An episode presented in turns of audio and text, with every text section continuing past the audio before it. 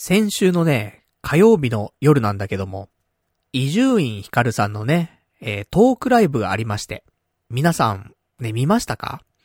あの、特にね、リアルなイベントってわけではなくて、YouTube ライブでね、オンラインのトークライブイベントをやったんですけど、まあ、今回で2回目だね。えー、まあ、前回も同じく、なんかね、火曜日かな？伊集院さんのラジオがあった次の日の火曜日に、えー、21時から、伊集院さんの YouTube チャンネルの、まあ、ライブ配信でね、やってたんですけども。で、一応これ無料で見れてさ。で、まあ、チケット制とかじゃなくて。で、まあ、もしよかったら、あの、投げ銭してね、みたいな。まあ、そんな感じだったんですけど。一応無料で見れるトークライブって感じでさ。で、あの、伊集院さんの、まあ、これまでのね、あの、まあ、伊集院光誕生の秘話だったりとか。あとは、えー、まあもともとはね、日本放送の方でね、えー、ラジオやってて、今は TBS ですけど。とかさ、そういう、あの、ラジオの歴史とかをいろいろお話ししてくれるっていうね、そんなトークライブで。で、あの、ライブハウスをね、借りて、そこで伊集院さんが配信するっていう感じのね、えー、イベントなんだけども。今回もね、面白かったですね。皆さんは見ましたか？一応ね、私も仕事が終わるのがね、えー、20時ぐらいなんで。だからそっからね、速攻で家帰、家帰ってきてね、21時間に合うからさ。それで、ね、あの、ちょっとパソコンの前でね、座って、ワクワクしながらね、待って、で、トーク聞いてみたいな。やっぱ面白いよね。うん。で、ラジオをもう二十何年もね、伊集院さんのラジオ聞いてるけど、あの、聞いたことない話とかもね、結構出るのよ。だから、そういうのも新鮮だったりとかするし、ね、面白いなと思って。で、今回は、一回目前回の一回目は、結構日本放送の、あのまあ、ラジオ始めるまでとかね、始めてからみたいな話が結構あったんだけど、今回は日本放送でのラジオの話から、この TBS に移る手前ぐらいまでの話が結構出てて、一応前回の振り返りもね、含めてお話ししてくれて。だからまだ、その TBS に移ってないんだよね。オーデカナイトとか。その、えー、オールナイト日本の2部だったりとか、オーデカだったりとか、その辺の話が結構あったかな。多分、次回、第3回やるときも、多分まだ大デカからまたちょっと振り返って、で、まあ、ジャンクのね、あの、前身となってます、アップスとかの話になるんじゃないかなと思うんだけどね。俺あの、アップスから聞いてるからさ。伊集院さんのラジオはね、俺が中学2年生ぐらいかな。ぐらいから聞いてるんで。で、TBS 映った時にね、聞き始めて。まあそこからなんですけどもね。まあ長い長いね、あのー、期間聞いておりますけどもね。未だに毎週聞いてますからね。まあ楽しくね、聞かせていただいておりますけども。まあそんな、伊集院さんのトークライブ。ね、これがね、えっ、ー、と、赤坂にある、クローフィッシュっていうね、えー、ライブハウス。まあ、ここで収録してるんだけど。で、あのー、まあね、やっぱこうやってコロナのね、えー、コロナ関係があって、まあ、ライブハウスも結構大変だと。で、そこのね、なんか助けになればいいななんていうところで伊集院さんはね、あの、クローフィッシュで、ライブしてるっていうところもあるんだけど。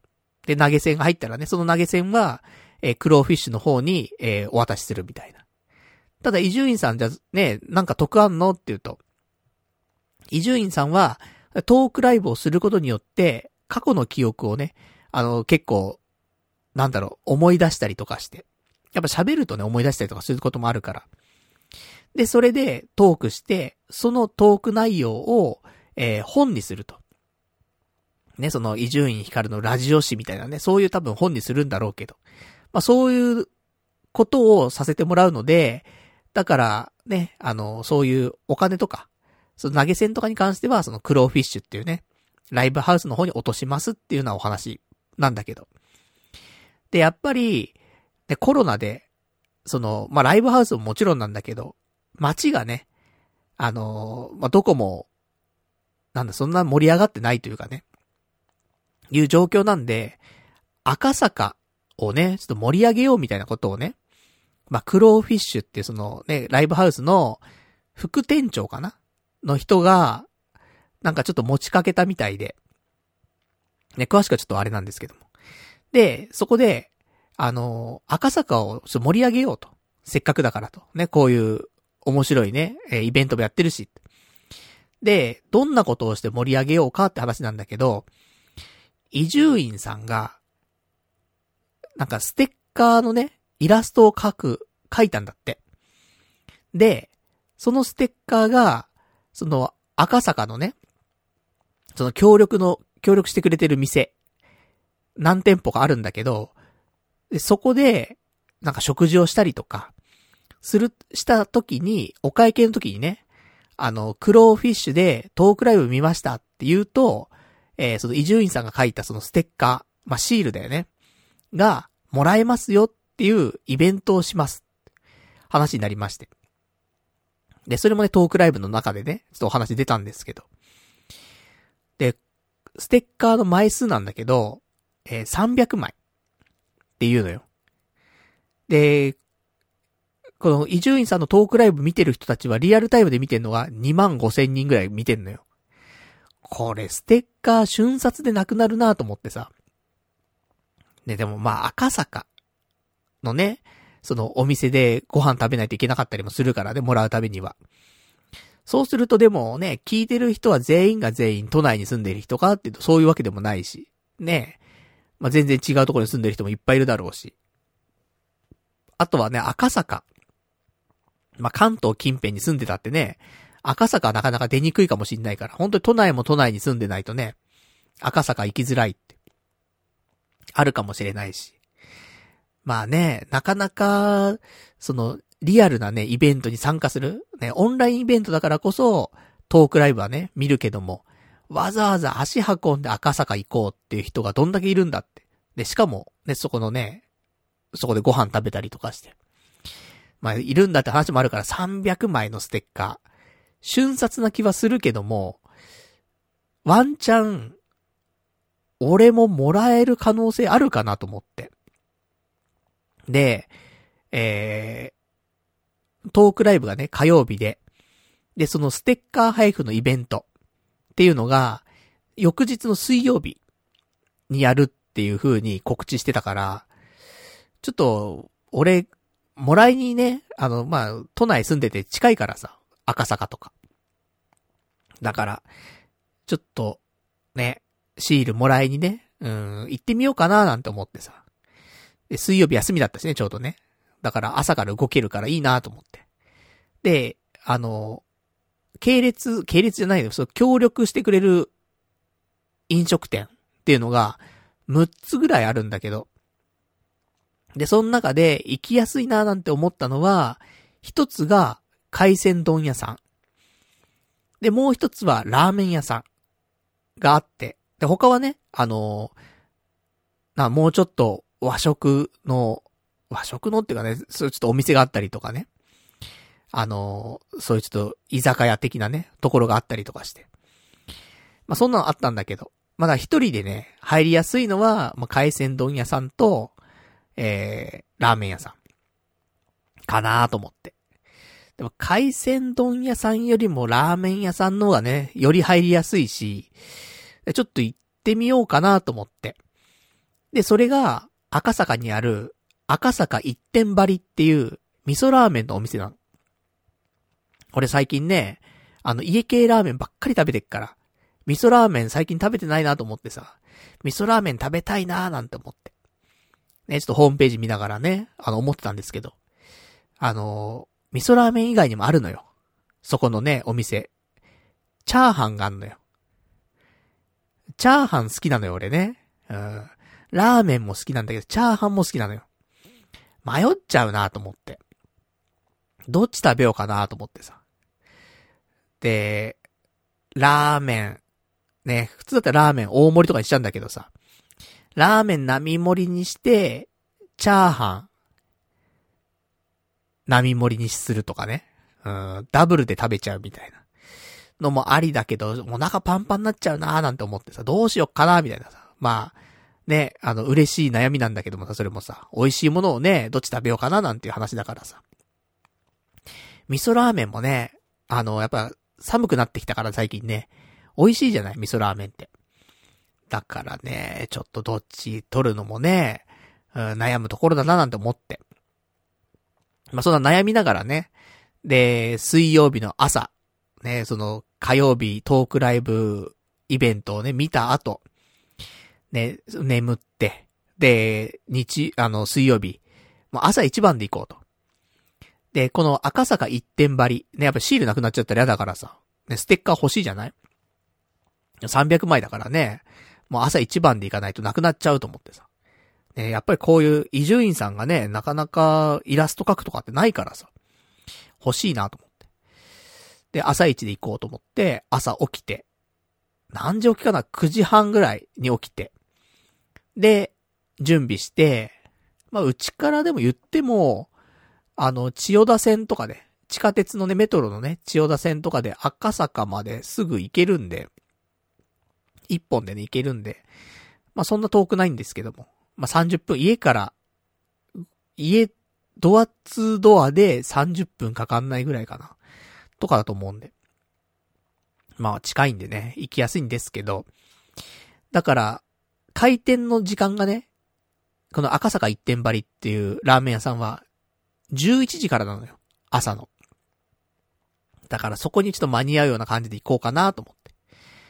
で、電車乗って、移動して赤坂行ってと。いう感じだったんだけど、電車乗ってる時に、一応そのイベントのね、内容を、まあ、改めて見てたわけよ。ツイッターでね、その、クローフィッシュっていうところのライブハウスのね、あの、公式アカウントがあって、そこでね、あの、ツイートしてたりもするから。で、そこで見てた、見たら、赤坂一点張り、ね、その味噌ラーメンのお店。あの、もちろんイベントね、やるんだけど、その水曜日からね。したらさ、よくよく見てみたら、キャンペーンの時間ってのがあって。何時、あの、何月何日の何時から開始ですよっての書いたんだけど、その水曜日は水曜日なんだけど、11時のオープン時からじゃなくて、夜19時の時間からキャンペーンがスタートするらしいのよ。俺そこ見逃しててさ。でも俺赤坂向かっちゃってるわけよ。どうしようと思って。で、ワンチャン、まあ、ないけどね。あのー、まあ、オープンの11時にね、その、ラーメン屋さん行ってラーメン食べて、お会計の時に、ね、その、イベントのね、ステッカー、あの、配布とかしてますか？なんて聞いたら、ねえあ、やってますよ、つって、フライングでね、もらえる可能性も、ワンチャンあるかなと思ってさ。で、なくても、まあまあ、夜ね、また来りゃいいかななんて思ってさ。まあ、どの道、もうね、引き返すのもめんどくさいからさ。まあ、朝一番で行くだけ行こうと。ね、そのままね、開店時にちょっと行って、えー、どんな状況かだけでもチェックしようかなと思ってさ。で、まあ、店、ついてさ、11時、オープンしてね、11時5分ぐらいかな。ねで、お店の中入って、で、味噌ラーメンとチャーハンね、どっち頼もうかなーなんて思って。でも、俺逆に良かったなと思って。キャンペーンが19時からなわけじゃん。だから11のじ、11時の時点では、まあ何ももらえないと。ということは、また夜来ないといけないわけじゃん。で、まあ、また夜来るってことは、味噌ラーメンとチャーハンを分けて食べることできんだよね。11時にはチャーハン。で、19時は味噌ラーメンっていう風に分けて食べればいいわけでさ。だからなんかね、どっち食べようかななんて悩んでたけど、どっちも食べれるっていうね。うん、そんな答えに行き着いてさ、逆に良かったと思って。でも迷いもなくさ、11時のね、オープンの時点では、チャーハン頼みまして。で、チャーハンも、えー、小盛り、中盛り、まあ、中盛り、小盛り、並盛り、大盛りかな？がありまして。で、もちろん男だったらね、大盛りで、大盛りだからさ、大盛り頼んでね、えー、まあ、チャーハン来まして。で、ちょっとね、あの、固めのご飯でね、あの、炒めてくれて。そのなんか少しパラパラ、なんか、サイトではしっとりとか書いてあったんだけど、そんなこともなく、結構パラパラ系の、しっとりパラパラ系で、ちょっとご飯固めの感じのチャーハン出てきて。まあ、結構ね、あの、ボリュームもあってね、良かったんですけど。で、チャーハン食べて。で、でもなんか、特に周りの人とかね、あの、もう11時のオープンの時点で結構人入ってんだけど、でも別にお会計の時に、あの、ね、そのステッカーとかの配布とかって、みたいなことを話してる人はいないわけ、周りに。だから、一発目俺が聞くんかと思ってこれ、と思って。でもこれはね、聞いとかないと、夜ね、来た時に、ね、なんか、また違ったらね、困っちゃうからさ。ね、うちの店じゃないよとかさ。ねえまあ、そんなことはないと思うんだけどさ、ツイッターでね、出てるからさ。とかね、あと、ね、配布は何時からだよとかさ、逆にね。うん、あと、シールの枚数は少ないからね、早く来た方がいいよとかさ、わかんないけどね。ちょっとでも、なんか情報が得られればななんて思ってさ。で、チャーハン食べてさ。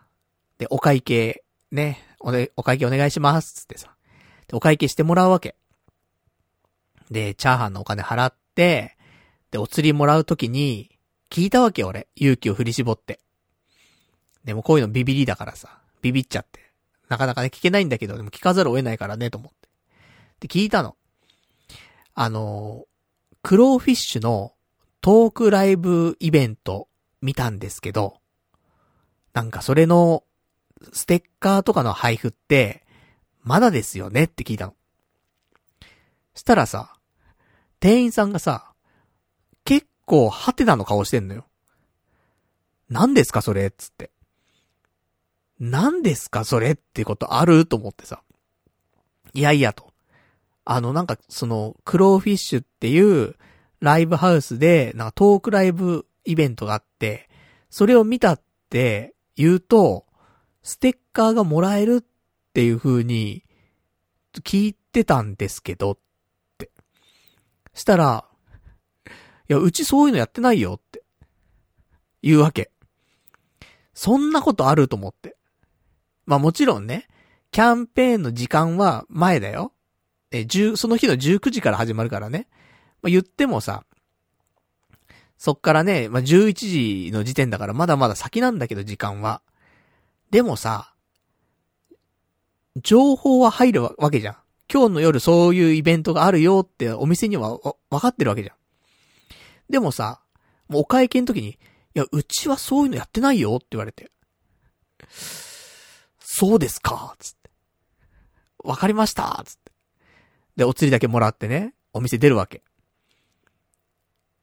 ええー、と思って。そんなことある？と思ってさ。で、ツイッターとか見直してさ。でも店も合ってるよなと思って。赤坂一点張り。うん、合ってるよなと思って。味噌ラーメンの店だよな合ってるよなと思って。チャーハンもある店だよな合ってるよなって。チャーハン食ったしと思って。でも、ね、うちそういうのやってないよって言われて。そっかーと思って。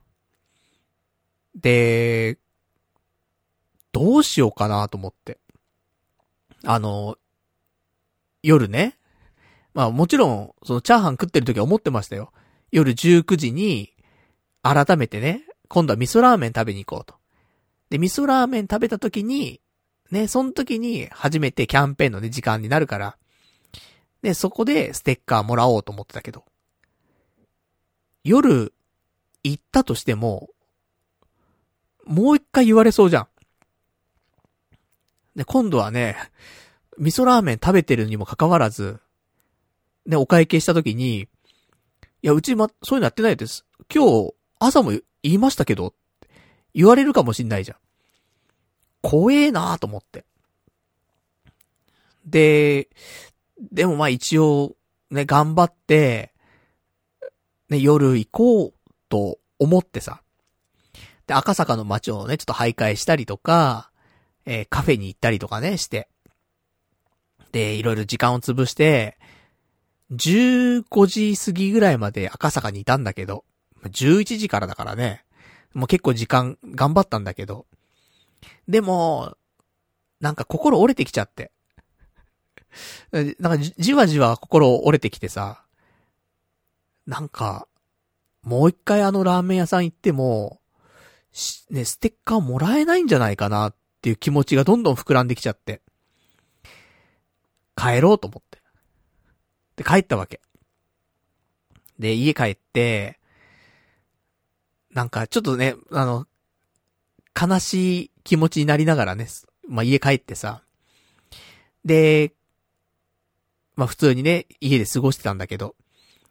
したら、時間が来るわけ。そのキャンペーンの19時来てさ。で、そっから何十分ぐらいか30分とか1時間ぐらいしてからかな、ツイッター見たのよ。そしたらさ、普通にあの、味噌ラーメン食べて、その、ステッカーもらいました、みたいなツイートをしてる人がいてさ、あ、もらえてると思って。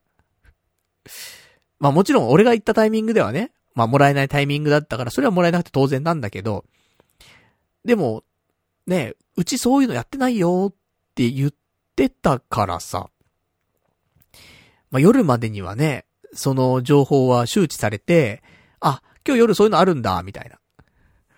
ね、っていうのがあったんだろうなと思って。で、無事、ね、夜のタイミングからは、えー、この赤坂一点張りのね、えー、ラーメンなりチャーハンなりね、食べて、で、お会計の時に言うと、ステッカーがもらえるようになってる。感じだったのよ。だからさ、俺がね、15時ぐらいまで赤坂にいたからさ、あとね、3時間半とか。待てば、ねそのレアなさ、伊集院さんのね、デザインしたステッカーがもらえたわけじゃん。ショックだなーと思って。まあ、家近いんだ、近いからね、そのツイート見た時点で行けばいいんだけど、なんかもうそういう気持ちもなく、なんかもう心折れちゃってて。今回は縁なかったんだなと思って。残念と思って。で、300枚とかしかないし、ステッカーもね。で、300枚ってラーメン屋さんだけで300枚じゃなくて、いろんなお店、その6店舗ぐらいあるお店で分けて300枚とかって話だったから。だから、まあ、ちょっともうラーメン屋さんとかだったらね、もう、なくなっちゃうかななんて思って。でも残念だななんて思って、ね、せっかく行って、ね、チャーハンまで食べたのにって。あと味噌ラーメンも食べたかったななんて思ってさ。悲しい思いしたんだけど。で、次の日かな？次の日の木曜日。夕方、まあ仕事だったんだけど、夕方の休憩時間があって、その時にツイッター見てたの。そしたら、あの、クローフィッシュのね、ツイートを見たら、ライブハウスのね、クローフィッシュのツイート見たら、あのこのステッカーの、そのイベントのね、その今の状況みたいなのを載せてくれてて、で、お店ごとの残りのシールの枚数とかを載せてくれてたの。そしたら、あの、赤坂一点張り、ね、味噌ラーメンのお店。残り70枚とか書いてあるの。あ、まだあるじゃんと思ってさ。これは、も、ワンチャン、ね、仕事の帰りに行っても、もしかしたら間に合うかもしれないと。ね、シールもらえるかもしれないと。いう風にちょっと思って。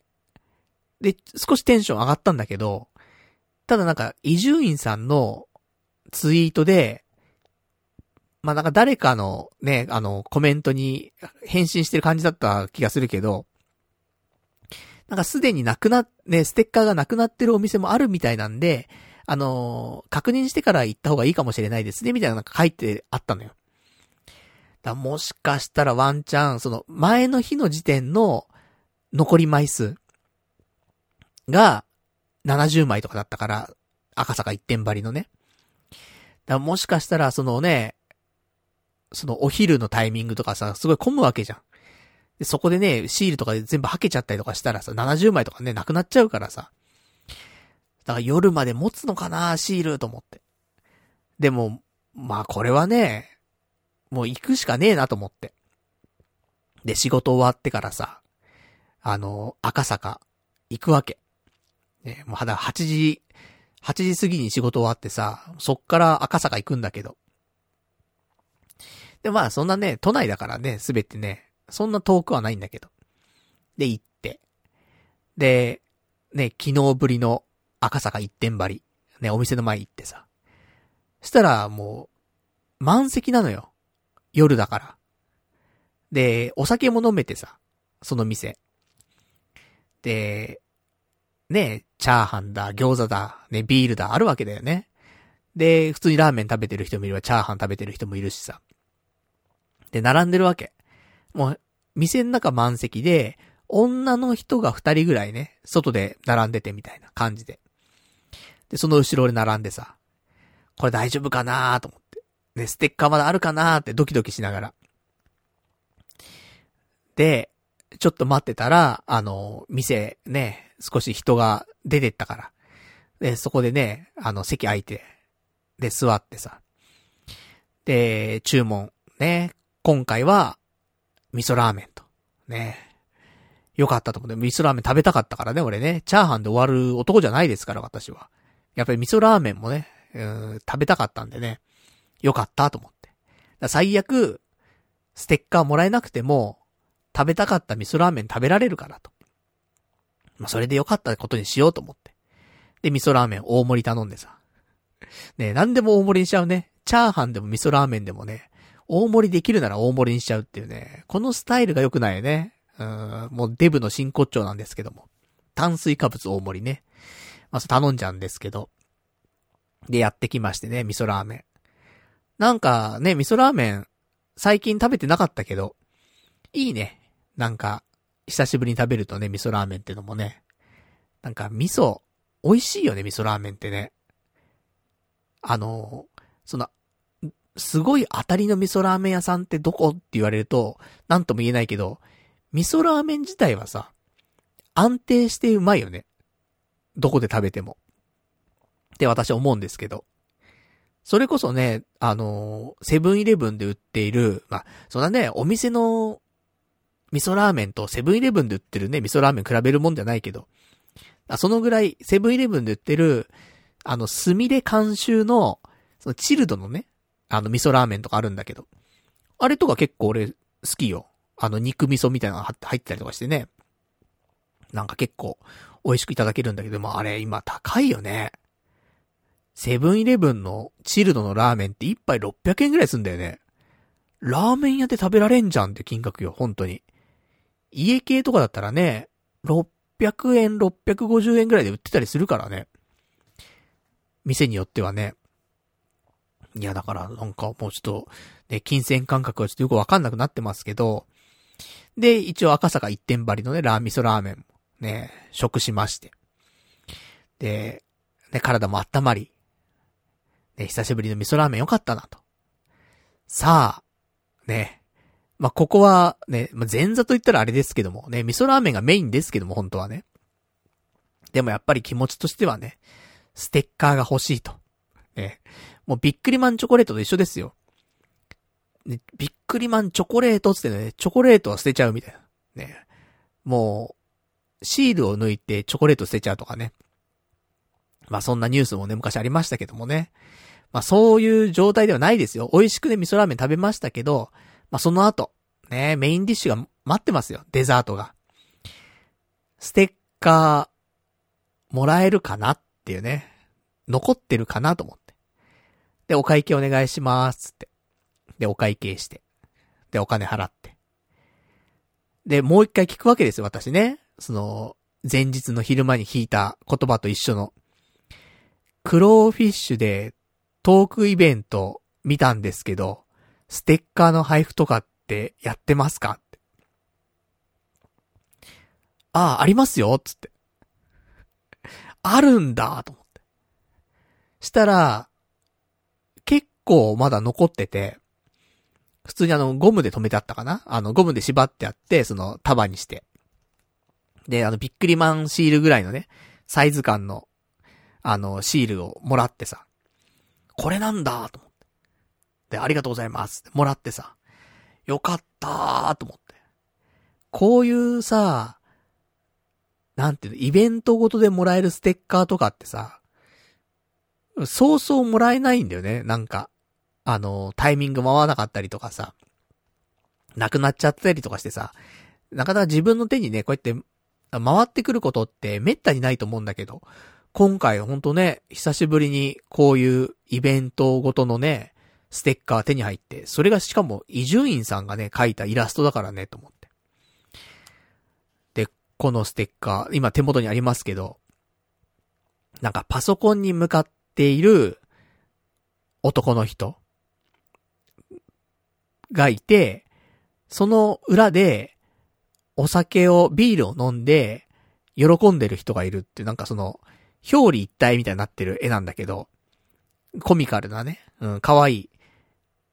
ビア、フォー、ワーク。ワークフォービアってなんか書いてありますね。だから仕事、うん、まあ仕事とね、ビールとっていうね、話なんだけどさ。なんか、うまい、ね、絵、絵だなと思って。だからこれがちょっと手に入ったのがね、嬉しくてさ。で、ちょっと心折れてましたけど、私ね、正直ね、あの途中、その、昨日の時点で、昨日っていうかその、初日のね、イベントの初日の時点ではね、結構心ぽっきり折れてましたけど、リベンジでね、ラーメン食べ行って、で、無事ステッカーもらえてと。よかったなと思って。まあ、そんなね、感じで。一応、で、この間そのね、その、イベント自体は水曜日から始まって。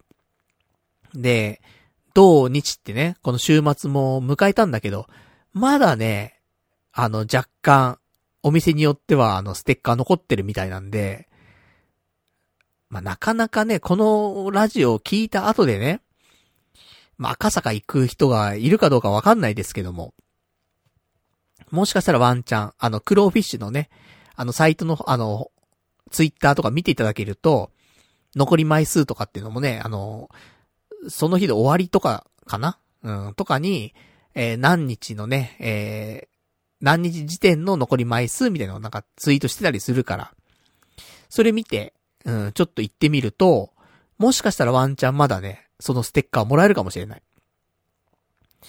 だから、まあ、一人でね、入りやすいところのお店は、さっき言ったね、赤坂一点張りっていう味噌ラーメンか、あとは、もも、ももっていうのかな名前が。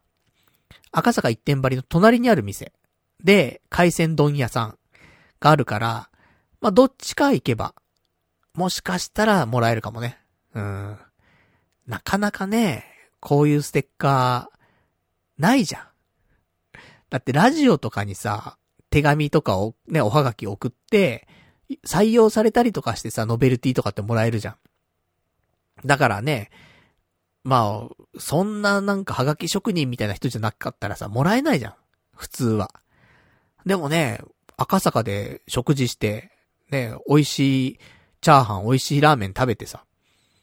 で、ステッカーもらえちゃうわけだからね。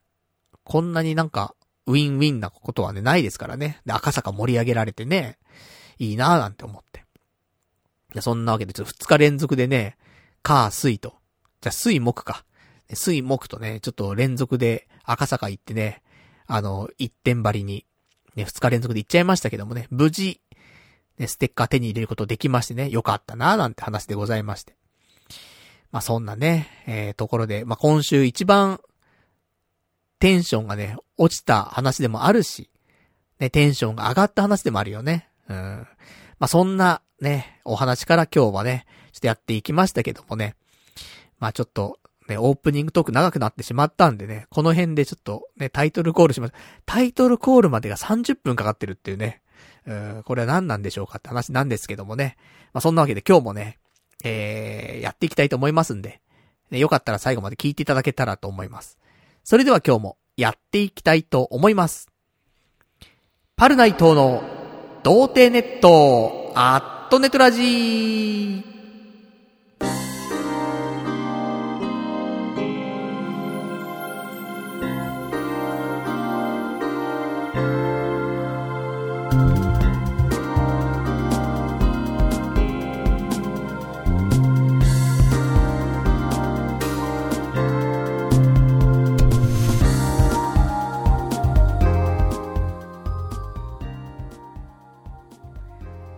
改めまして、童貞ネットアットネットラジパーソナリティのバルナイトです。こんばんは、というわけでね、まあよかったね、ほんとね。まあもちろん伊集院さんのトークがね、トークライブが面白くて、それのおまけみたいなところではあるんだけどね、こうやって、あの、ステッカーもらえるイベントとかっていうのはね。でもね、いいよね。うーん、嬉しい。なんか手元にね、こういうのが残って嬉しいなと思って。でもなんか、ね、またなんか、他の店行ったりとかでもいいんだけどさ、ステッカーのね、2枚目とか3枚目とかをゲットするっていうのも一つありかなとは思うんだけど、でも、そうするともらえなくなっちゃう人が増えちゃうじゃない？ねそうするとさ、やっぱ欲しい人に行き届かないから、まあ1枚ね、もらって、まあそこでね、留めておくのがいいんだろうなとはちょっと思ったりはするんだけど。まああの、伊集院さんのこと好きな人はね、ぜひちょっと赤坂、まあ行けるタイミングがあればね、行ってね、あの、シールの方ね、ステッカーの方もらってみてはいかがでしょうかっていうね、話なんだけど、ね、まだ若干あるからね、多分。まあそんなお話でございました。まあこれがね、今週一番テンション上がったお話だったんでね、一発目話させていただきましたけど、いや、迷ったんですよ、本当は。もう一個テンション上がる話だったの。で、本当は今日メインのトークは、あの、婚活パーティーです。ね。行ってきましたから。婚活パーティーよりもやっぱりね、伊集院さんのステッカー手に入れた方がやっぱテンション上がるしさ。で、それ以上にテンション上がったかもしれないのは一つあんだけど、エロ動画なんだけど、ね、エロ動画の話、ね、先週もなんかさ、最近ギャルが、みたいなさ、ギャルが来てますみたいな話から始まってたから、ね、オナニー会だとか言ってさ、ギャルがいいんだみたいな話してたから、なんか、今週もそんな話になったら嫌だなと思ってさ。だからね、ちょっと、あの、エロ動画の話はね、今からするんですけど。いや、テンションが上がったエロ動画があって。っていうのも、あの、まあまあ、あの、インターネットをね、まあ、インターネットのこの世界を徘徊しているとですね、いろんなエロに出会いますよ。もちろん、そのサンプル動画ってのもあれば、ね、ファンザみたいなところでね、購入して見るっていうパターンもあるし、でも、ね、あの、まあ、無料で見れるような動画とかもあるじゃないですか、中にはね。あんま良くないかもしんないけどもさ。で、そういうので、昔ね、やっぱ見た動画とかがあったりするわけだよね。で、そこで、あの、印象深かった動画があるんだけど、で、また見たいなってずっと思ってたんだけど、なんか、いくら探しても、もう出てこない動画があって。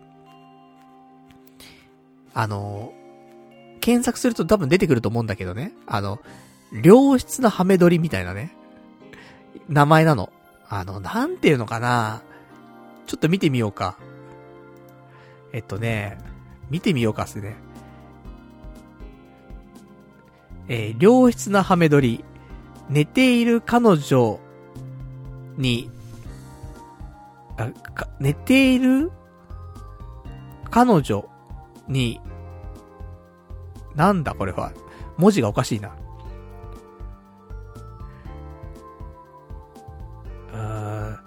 素人良質なハメ撮り、寝ている彼女、女性に、も、森下、彼氏が、半ば強制に犯しまくる3っていうやつなのね。なんか文字ですとおかしいからして俺も読めなかったけども、結局、あの、ハメ撮り動画なんだけど、寝ている彼女がいるわけ。で、そこに、彼氏が、まあ、半ば強制的に、えー、追っ始めると。で、強制的に追っ始めるんだけど、あのー、そこからはお二人とも盛り上がっていくっていうね、やつなの。で、これはなんか近年稀に見る良質なハメ撮りですよ、みたいな感じなんだけど、これが、動画として公開されたのが、2011年なのね。その、ネットに出回ったのが。で、この2011年ってもうね、だって10年以上前じゃない？そんな動画なわけ。で、これが良かったのよ、すごく。その女の人の、なんかその、部屋着みたいな感じだったりとか、そのおっぱいの大きさだったりとか、なんかすべてが結構いい動画だったのね。で、それを昔見てさ、これはいいなと思って。で、もう一回見たいなと思って。タイトル何なんだろうと思って。ね、タイトルさえ分かればさ、ね、あの、今ファンザとかでも売ってるわけだからさ、買えるじゃんと思ってさ。で、調べてんだけど、全く出てこなくて。で、そんなのを、えー、多分1年ぐらい探してたんじゃないかな。あの、たまにね、ちょこちょこと、あ、そういえば、そういえば、つって。でも見つかんねえな、見つかんねえな、つって、そんなのを、多分1年以上繰り返してた気がすんだよ。ちょこちょことね。で、たまたま、あ、そうだと思って。で、調べ方としてはね、今のを、今のなんかタイトルみたいなのね、区切ったりとかして、良質なハメ撮りで検索したりとか、ね、あの、寝ている彼女を無理やりとかね、そういうのいろいろぶ、分割して検索したりとか、すると、出ては来るのよ。出ては来るんだけど、サムネまでしか出てこないのよ。動画にたどり着けないよね。で、この動画はもうなんていうタイトルだったかもわかんなくて。参ったなと思って。いつか見たいなと思って、もう一生見れる機会ないんだろうなと思ったわけ。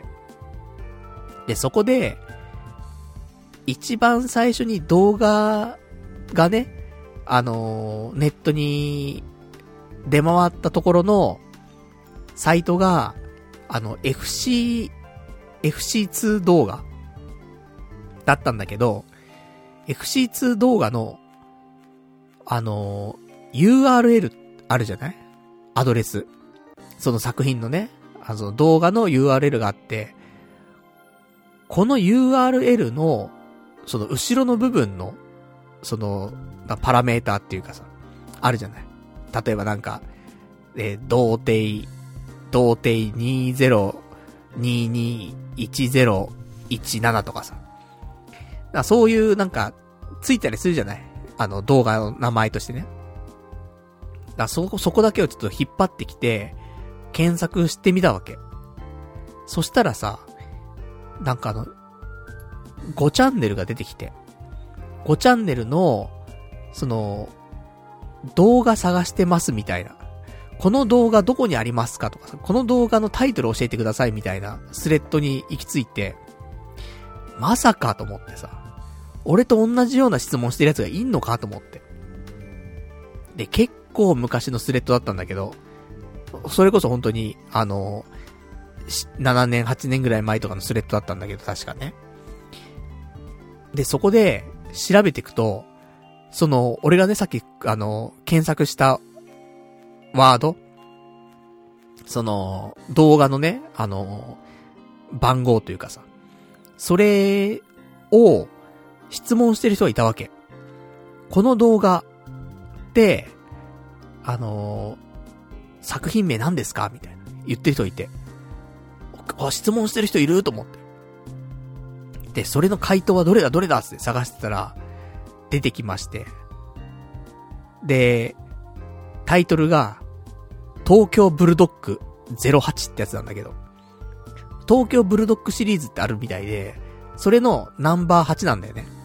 その作品に出てくる、あの作品なんで、東京ブルドッグってね、もしかしたらちょっとね、あの、SM ではないんだけど、ちょっと過激なハードコアなセックスみたいなのが多いようなシリーズっぽいんだけど。なんだけど、まあ、そのね、あの寝てるところを、ちょっとね、寝込みを襲うような感じのやつ。ね、レイプではないよ。ね、レイプではなくて、眠ってる彼女にちょっかい出してそのままやっちゃうみたいな話なんでね。まあ途中では合意のもとやってるんでね、あの問題ないものだと思うんですけどね。で、そこで、タイトルをさ、見てさ、そうだ、そういや、こんなタイトルだった気がすると思って。で、その東京ブルドッグで調べたわけ。ね、ナンバー8で。さ、出てきてさ、わ、これだわと思って。ようやくタイトルたどり着いたと思ってさ。もう何年越しだよと思って。本当に。で、調べてたのはね、ここ1年ぐらいだけどさ。その前からね、やっぱ見れなくてさ。どこにもないから。で、タイトルもわかんないし、女優さんもわかんないし、なったんだけど、あのようやく今週、タイトルわかりまして。ねえよかったと。あの、皆さんよかったらね、東京ブルドッグ、ね、08。これちょっとチェックしてもらうとね、でも多分ね、動画配信やってないんじゃないかな。DVD とかで売ってるかもしれないけど、まあ、古い作品だからね、動画配信自体したもしてないんじゃないかなと思うんだけど。サンプルとかは、サンプルとかはね、多分見れるんじゃないかなと思うんでね。まあ、あの、よかったらチェック、ね。東京ブルドック08。ね、見てもらうと、ね、良質なハメ撮りのね、動画が見れるかなと思います。まあ、そんな、ね、それがテンション上がった話なんで、今週ね。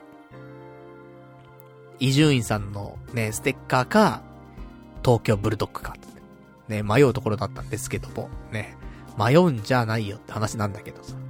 まあ、そんな話。まあ、よかったらね、あのー、ちょっとチェックしていただけたらね、嬉しいななんていうところなんですけど。で、あと一応あのー、このラジオの方ですね、あの、お便りとかもお待ちしてますんで、あのー、なんか気が向いたらね、送っていただけたらと思います。じゃあ、えー、お便りのね、宛先なんですけども、こちらメールでお待ちしております。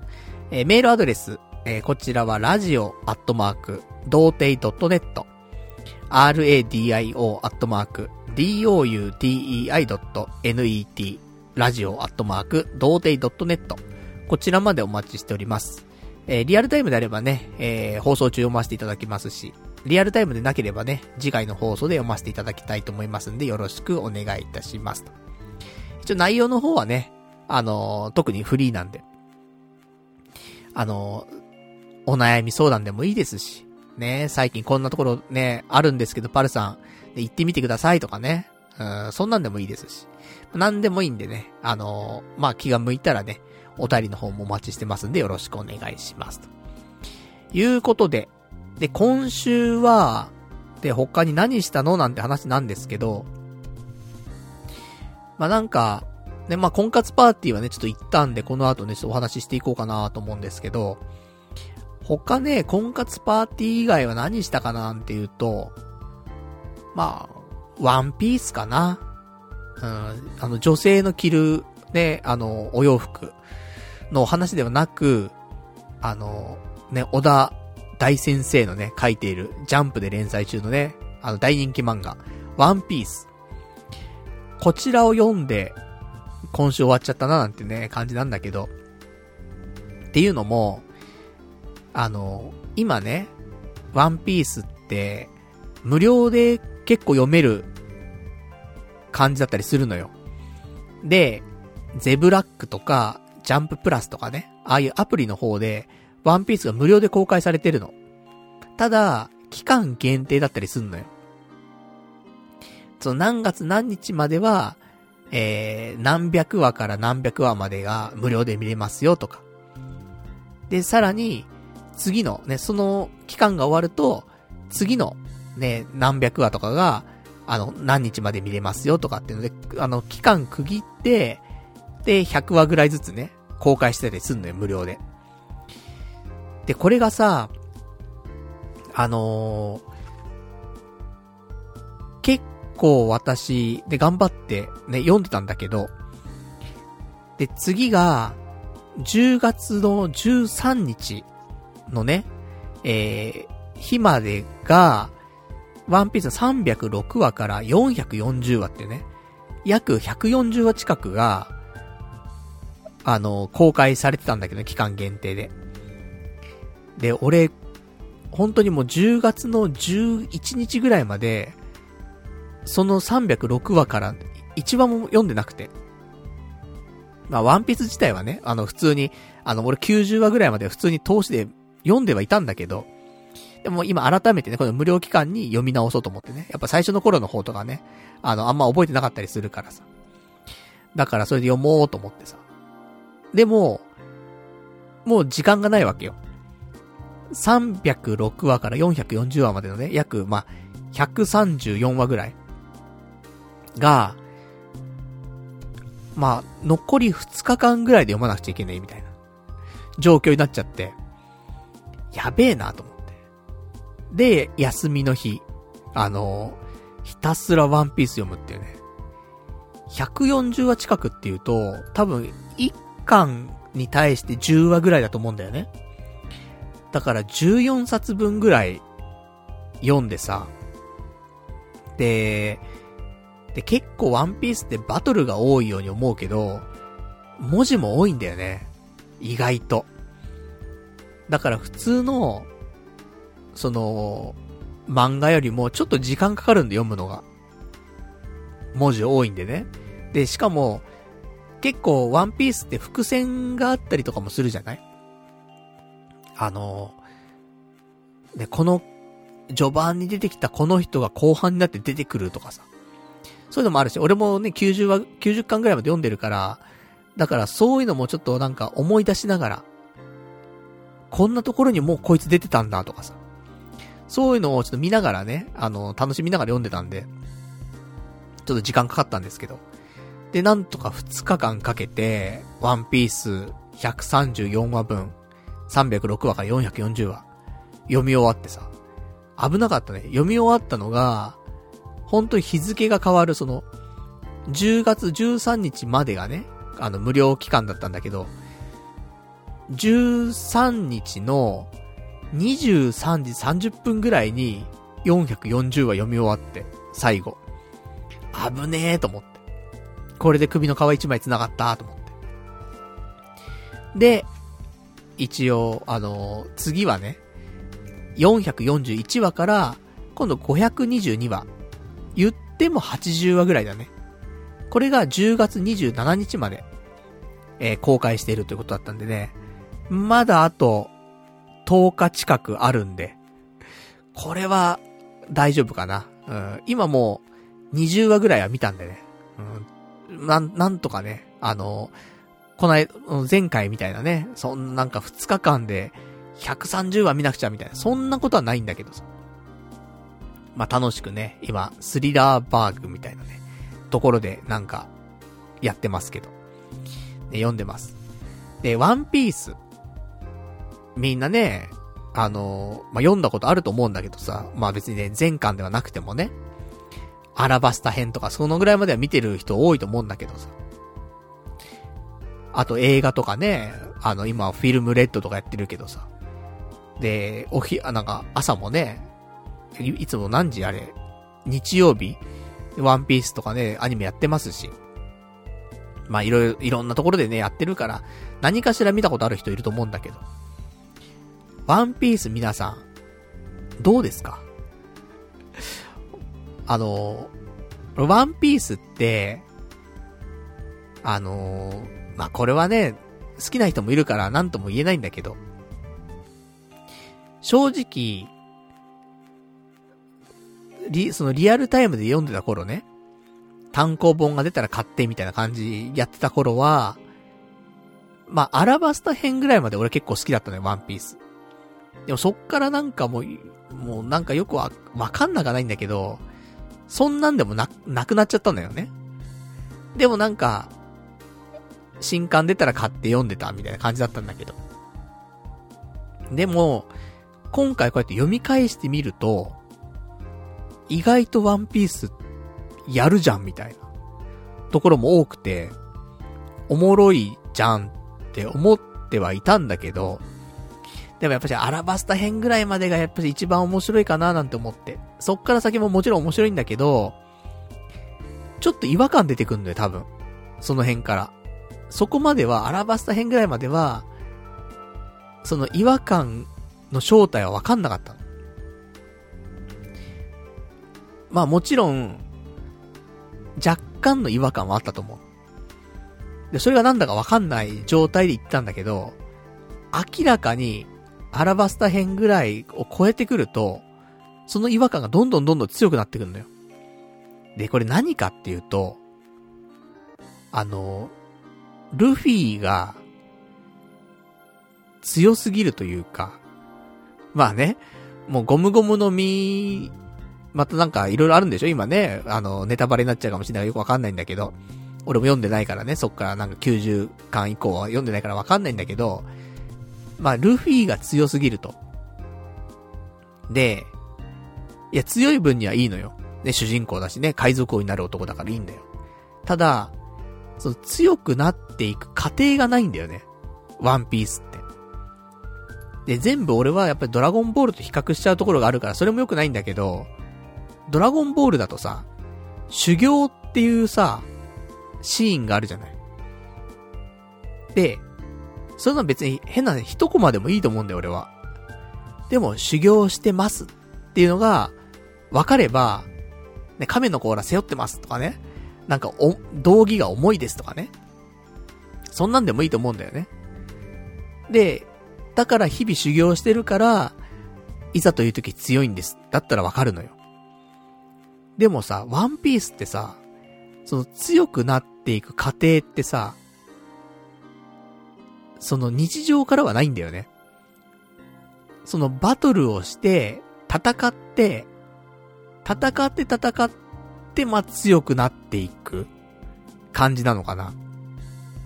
だから、なんか、戦いの中で成長しているのかもしんないんだけど、そこがちょっとわかんないというか。うん。修行っていうのを入れてくれることによって、ね、あの、わかりやすいじゃない？本来だったらね。だからまだわかんない。あの、ゾロとかは、船の上で結構なんか、練習っていうかね、してる感じがちょっと出てるからわかるんだけど、ルフィとか、サンジとかね、いつ、お前強くなる練習してんのよっていうね、修行してんのよ。新しい新必殺技を編み出してんのよ。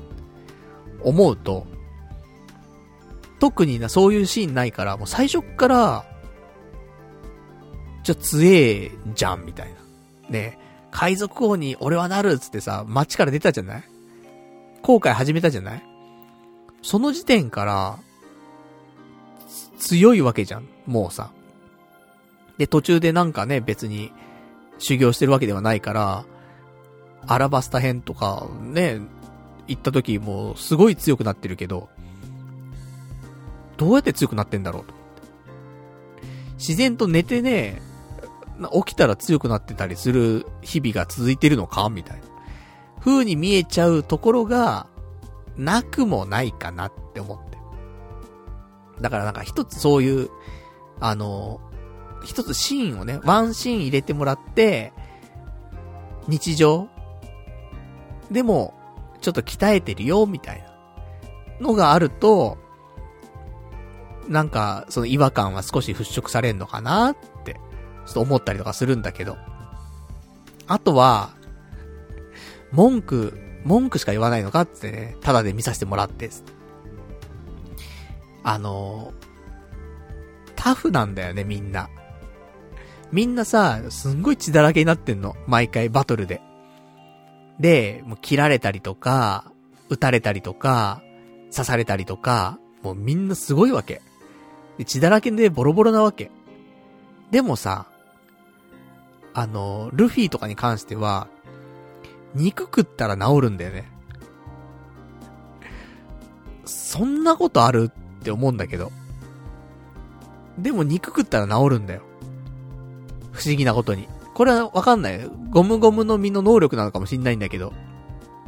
肉の肉、肉肉の実かもしんないんだけど、肉食べると治るんだよね。で、他の、まあ、サンジとかゾロとかもね、まあ、これはタフなんだけど、普通に。もうそんなすぐに、回復しねえだろっていうぐらい速さで回復するんだけど。だから、ね、そこはタフすぎちゃって、まあ、漫画だからと言われればそうなんだけど。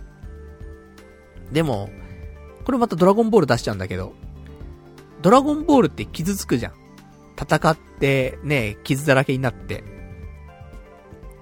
で、その時に何するかっていうと、センズ食べるんだよね。で、センズ食べると、超回復してさ、ね、傷とかも治っちゃうみたいな。でもそういう設定があるじゃん、やっぱり。だから、納得できるじゃない。そんな、そんな都合のいい食べ物ないぞって言われるかもしんないけど、でもその世界ではあるわけじゃん。で、それを食べるわけじゃん。回復するじゃん。納得はいくじゃん。それだし、ね、あの、なんか、フリーザとかとのね、戦いの時は、あの、カプセルの中に入ってね、培養液みたいな中に入ってさ。で、あの、回復させたりとかね。で、サイヤ人はね、あの、死の淵から蘇るとね、強さを増すんだ、つって。そういう説明もあるから、ね、修行をしてなくても、ね、もうギリギリね、死にそうな時に線作ったらもう力が倍増すると。納得なんだよね、そこはね。だから、ドラゴンボールって本当すごいなって、改めて思うんだけど。そこの違和感っていうのは感じないんだよね、なんかね。強くなった理由っていうのが分かったりとか、その傷ついたものが治る理由だったりとか、ちゃんと理由が説明されてんだよね。さりげなく。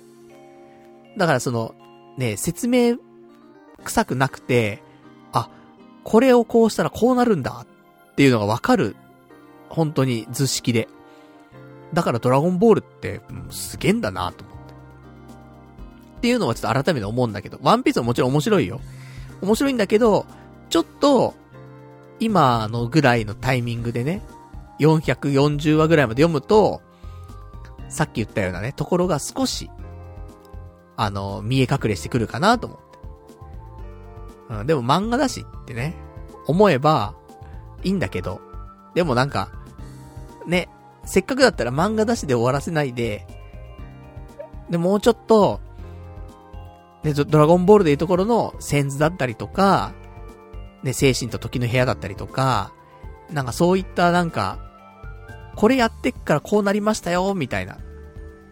のがなんかうまく組み込めると、俺は違和感は感じなかったのかなって、ちょっと思ったりとかして。まあそんな風にね、漫画読んで面白いのって、ね、あの、いう話もあるからさ。それはもう頭空っぽにしてね、あの、普通にワンピース面白いっつって、読んだ方がね、それ全然楽しいんだけどさ。だなんかね、ギアセカンドとかって、試してたんだよね、多分ね。後悔してる時にね。とかだから、その辺なんかね、ゾロと修行してるとかね、サンジと修行してるとかね、そういうのもちょっとなんか描いてもらうと、嬉しいなって思ったりとかするんだけどね。まあ、そんなことをちょっとワンピース読んで思いました。でも普通に、あの、楽しく読んでるよ。で、この調子で、ね、ちゃんと期間中にね、無料期間中に、どんどんどんどんね、読んでいって、で、90話ぐらいまでね、無料公開される予定なんで、そう、まあ、そっからはね、あの、本買ったりとか、ね、あの、漫画喫茶行ったりとか、まあ、それで読めばね、いいかなと思うんで。楽しみだなーなんて思ってね。今ちょっと、ワンピースブーム、来てはいるんですけど、こんね、いろいろ言いましたけど、ワンピースブームは今来てますからね。うん。まあ、毎日楽しくね、漫画読んで。ね、今日も、あの、お昼、なんで、寝ててさ、今日夜ね、寝てて、まあ、昨日、昨日か。で、ちょっと早めに目覚めちゃったんだよね。朝4時ぐらいに目覚めちゃって。で、なんか、寝つけないなと思って。で、ワンピース2巻ぐらい読んでね。で、結局なんか眠れず、うん。で、だちょっとね、睡眠不足で仕事行くみたいなね、感じでございましたけども。まあ、そんなね、感じで生活の中にワンピースという状況なんでね。まあまあよかったら、ワンピースもね、最初の方のお話に関しては、多分このキャンペーン中、百何十話ぐらいまではね、常に無料で見れるようなキャンペーンやってると思うんで、ワンピース読んだことないよとかね、うん、1巻でね、離脱しちゃったよ、2巻で離脱しちゃったよなんて人はね、まあある程度、チョッパーが仲間になるぐらいまでは無料で見れんじゃねえかなと思うんでね。まあよかったら、ね、やっておりますんでね、それチェックしてみてもらうのもいいんじゃないかしら。まあもしくはね、最初の方読めるんで読んで、で、今公開されてるところまでの間の関数をね、漫画喫茶とかで読んじゃって、で、追いついてね。うん。で、なんとかみんなで90巻までね、あの、完走しましょうと。いうところもありますからね。まあ、そんなワンピース日和な毎日でございましたというお話なんですけど。じゃあ、今日のメイントークいきますか。婚活パーティー。ね私ね、今年2022年、結婚しますと。当てはないけども、ね、結婚しますなんていうことを掲げて、今年1年過ごしてきました。婚活パーティー行ったりとか。ね他にもいろんなありましたよ。まあ、相席屋行ったりとか。で、さらに相席屋のね、進化した、ね、あのー、1対1の相席屋みたいなの行ったりとかね。まあ、いろいろ参加しました。だけど、特に成果が出ませんでした。ここまでね。まあもちろんあと、マッチングアプリとかもしましたしね。ちゃんと有料会員になったりとかしてやったんですけど、何も成果が得られませんでした。そんな状態だったんですけど。でも、もう10月なのよ。もう今年終わっちゃうのよ。成果が得られませんでしたって言ってる場合じゃないのよ。やらないといけないのよ、俺は。ね、今年。結婚は正直難しいかもしれない。でも、彼女。ね、もう、結婚を視野に入れて頑張っていったけども、せめて彼女。ね、そこにはたどり着きたいなと思っててさ。やっぱ41だからね、今今年ね。今年、今年は42になっちゃうか。ね、もう来月42になっちゃいますよ。ね、年取るだけだからさ、今後はさ。だからね、今が一番若いわけでさ、この若い、ね、41とはいえね、もう少ししたら42になっちゃうからさ。だから、41のうちにね、なんとかと思って。で、今回、婚活パーティー、ね、行ってきました。前回ね、えー、まあ、前回というか、まあまあ行って、特にマッチングしないというかね、俺が、なんていうのまあ、その時4対4ぐらいの、あのー、比率でね、男女比だったんだけど、4対4ぐらいすごい小規模なね、婚活パーティーだったの。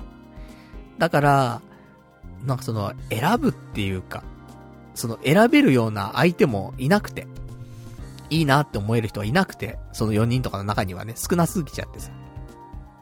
だから、誰も選ばないで、終わっちゃったの。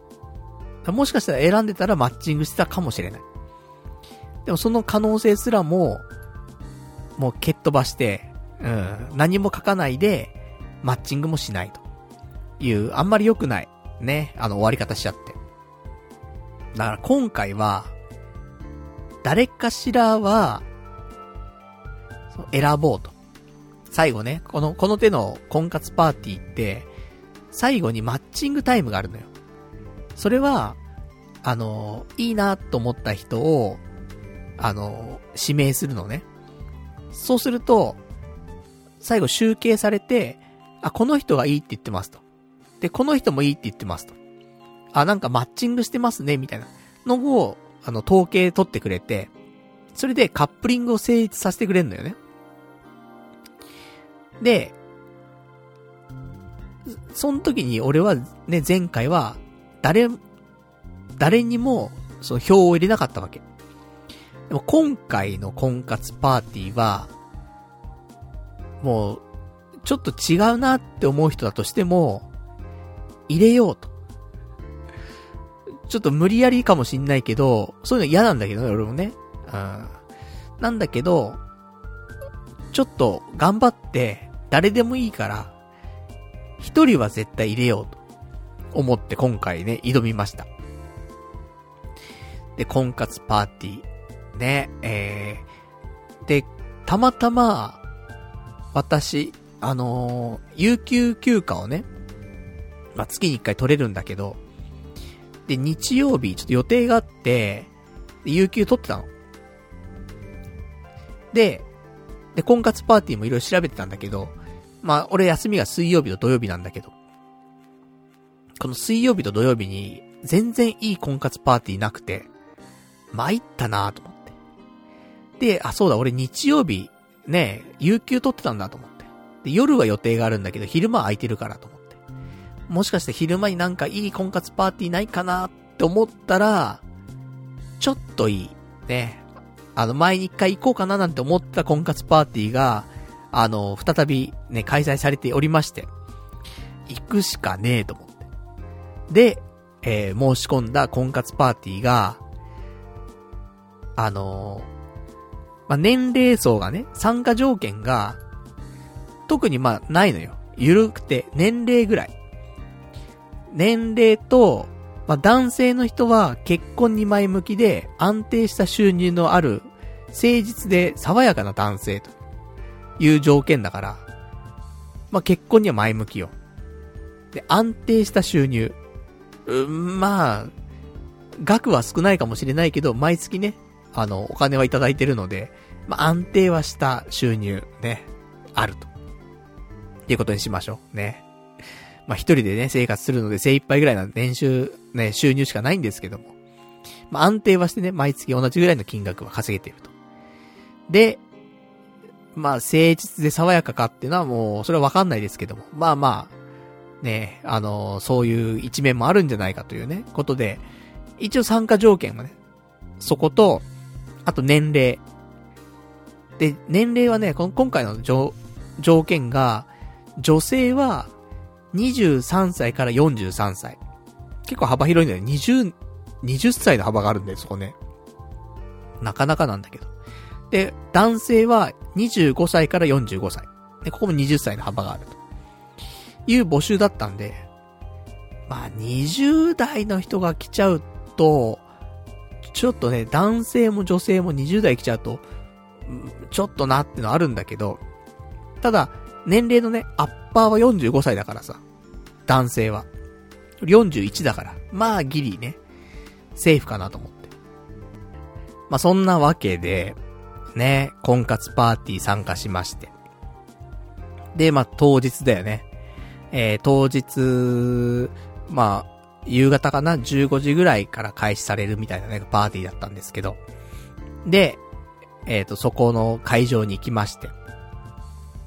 でね、なんかね、最先端な、なんか今時っぽい婚活パーティーだったんだけど、これまで俺参加した婚活パーティーって、まあもちろんね、あの開始する30分ぐらい前に、あのー、会場に行って、で、そこでね、プロフィールカードっていうのを書くのよ。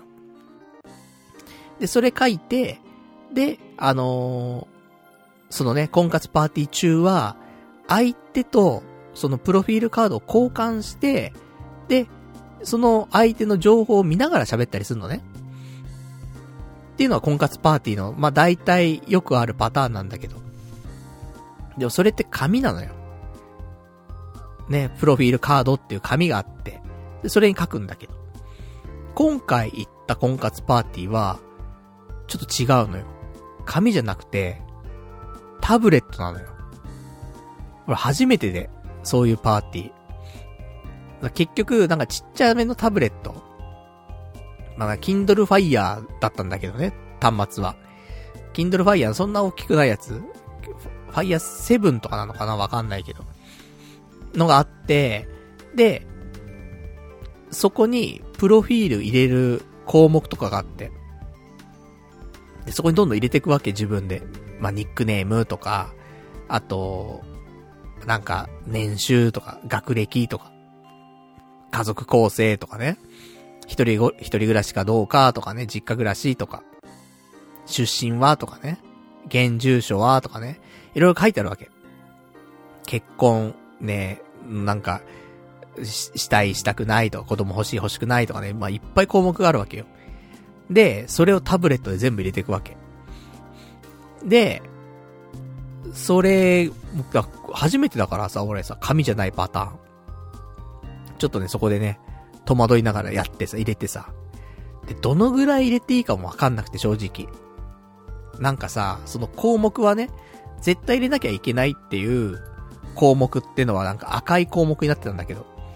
で、それって、名前と年齢と、あともう一個ぐらい。もう一個二個ぐらいでさ、対して、まあ、絶対その日にね、あの、必要なものぐらい。やっぱ年齢とかは必要じゃん。で、あと名前も必要じゃんっていうね。ぐらいなもんで、で、他のやつは、そんなに、あの、記入しなくても、いいっちゃいいっぽいんだけど、ただなんか、入力しないは入力しないで、なんかそこを隠してるみたいな感じもするのかなと思って。だどうしようと思ってさ。年収とかね、その、書くのもさ、いや、じゃん、つうかさ。そんなね、だって稼げてるもんでもないからさ、稼いでればいいよ。でもね、男一人が食ってくのでね、まあ、ギリギリみたいな年収だったりするわけじゃん。それ書くの、つらと思って。で、だから何百、何十万から何百何十万みたいな、そういう幅のね、書き方があって。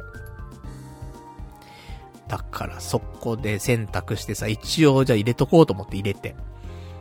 で、あとは、あの、最終学歴とかね。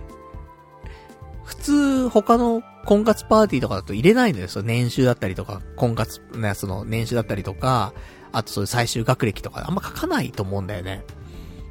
なんだけど、今回のところはもう、ね、結構、もうフルで、項目があって、ね、入れなくてもいいんだけど、まあ、あるなら入れようか、つってね、入れてさ、専門学校卒と。ね、これ、こんなん専門学校卒なんですか？なんて言われてさ、どんな専門学校だったんですか？なんて言われたらさ、ね、ゲームクリエイター科です、つってね。何それ？みたいなね。そんな専門学校あんの？みたいな。遊んでんの？みたいな。そうです。ねもうゲームなんで作んないで麻雀してましたみたいなね。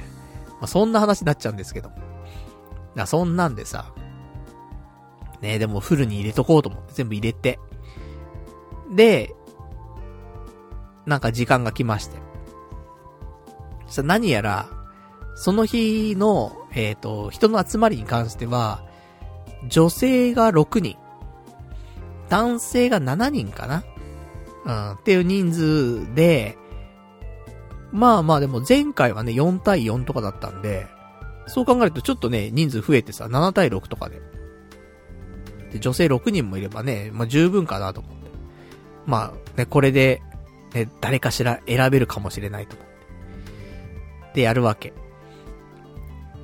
で、まあ、タ、タブレットでやる婚活パーティーは意外とね、悪くないかもしれないね。ちょっとやってみて思ったけど。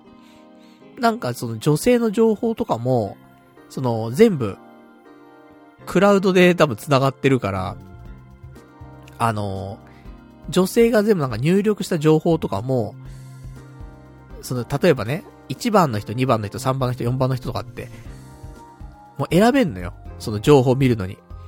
で、1番ってピッて押すと、1番の人の情報が見れんの。2番って人をピッて押すとすぐ見れんのよ。それが、どのタイミングでも、もう、好きな時に見れんのね。だから、なんか、あ、この人どんな人だったっけなとか、そういうのも、すぐパッて振り返られるわけ。それはね、結構良くて。普通プロフィールカードって紙だから、そのね、お話ししてる時しか交換できなくて、お話終わった時には返すのよ、相手に。だから手元に残んないわけね、相手の情報って。なんだけど、このタブレットは本当に、あの、後からでも、その他の人のね、さっき話した人のプロフィールも別にいつでも見れるから。だから、あの、この人とどんな話したっけなとか、どんな趣味だったっけなとか、何歳だったっけなとか、そういうのをあの、それですぐ確認できんのよ。それはね、あの、なんかタブレットのね、いいところだなと思って。で、そんなんでさ、始まりまして。で、まあ、でもスタイルは一緒よ。あの、タブレットなだけでね。あの、一人一人、その、まあ、横に座ってね、なんか、まあ、半個室みたいなところだったんだけど、ここは。で、各ブースに女性が座ってて、で、そこの隣に男が座って、で、何分かお話ししたら、じゃあ移動ですっつって、順番にずれていくみたいな。男がずれていって、で、違う女性の人と喋るみたいな。そういう流れ。で、最後に、あのー、まあ、マッチング、みたいなするんだけど。でそんな流れなんだけどさ。で、あのー、じゃあ始めます。で、自分の番号をね、あと、おな同じ人のところの席に行ってくださいって言われて。で、俺のね、番号の、同じ人のね、席の隣に行きまして。で、はじめまして、よろしくお願いします。で、始まるんだけど、あのー、これちょっと、まあ、びっくりっていうかあれなんだけど、前回の婚活パーティーの場合は、もちろんね、コロナ対策とかちゃんとしてんのよ。あの、そういう、なんだろう。仕切りだったりとかね、そういうのもあったりとかもするし、なんだけど、前回の婚活パーティーだと、挨拶の時だけはマスク外すのよ。ね、私こんな顔してますよっていうのを相手に見せるために、ね、あの、はじめましてよろしくお願いします時だけマスク外して、で、挨拶して、で、その後はマスクしてお話をするのね。まあ、十分、コロナ対策できてると思うよ、それでもね。ちゃんとね、仕切りもある上でやってるからさ。なんだけど、今回のパーティーは、挨拶の時にマスクを外すってこともないのよ。で、トークの時ももちろんね、マスク外さないわけ。だから、相手がどういう顔してるかわかんないのよ。これ怖くないと思って。そのさ、マスクしてるところってすごい重要じゃん。あの、まあね、顔が全てではないですよ、人間。だけど、やっぱマスク外した時に、ぎょってするときあるじゃない、やっぱり。そんな顔だったんだ、みたいなさ。驚くときあるじゃん。特にこういうご時世ね、なんか、初めて会ったタイミングがマスクしてたりとかするとさ、素顔わかんないでね、なんかそういう、こういう関係が広まってって。で、結局なんか、1回2回会ってね、3回目ぐらい会った時に初めてマスク外したところを見たりとかね。そういうのもあると思うんだよ、中にはね。そん時にギョってするわけじゃん、やっぱりさ。そんな顔だったんだって。で、そういうところだからさ。で、大事じゃん、やっぱ鼻と口って。すごく。まあ、鼻と口と顎と、ねえ、もう全部だよ、あの、マスクで隠れてる部分って。言ったら、まあだから風俗のね、例えが悪いですけど、風俗のパネル、あるでしょ？風俗上のパネル。パネマジ。ね、あのー、みんなね、あの、口を隠してんね。目だけ出して口を隠してるパネルの写真とかあったりするわけ。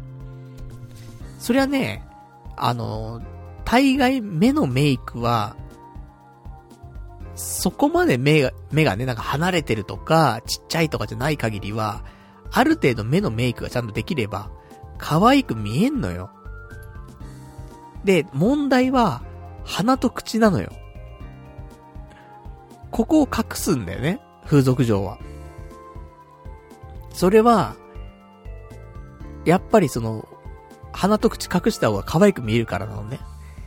で、中には目を隠して出る風俗嬢の人もいるわけ。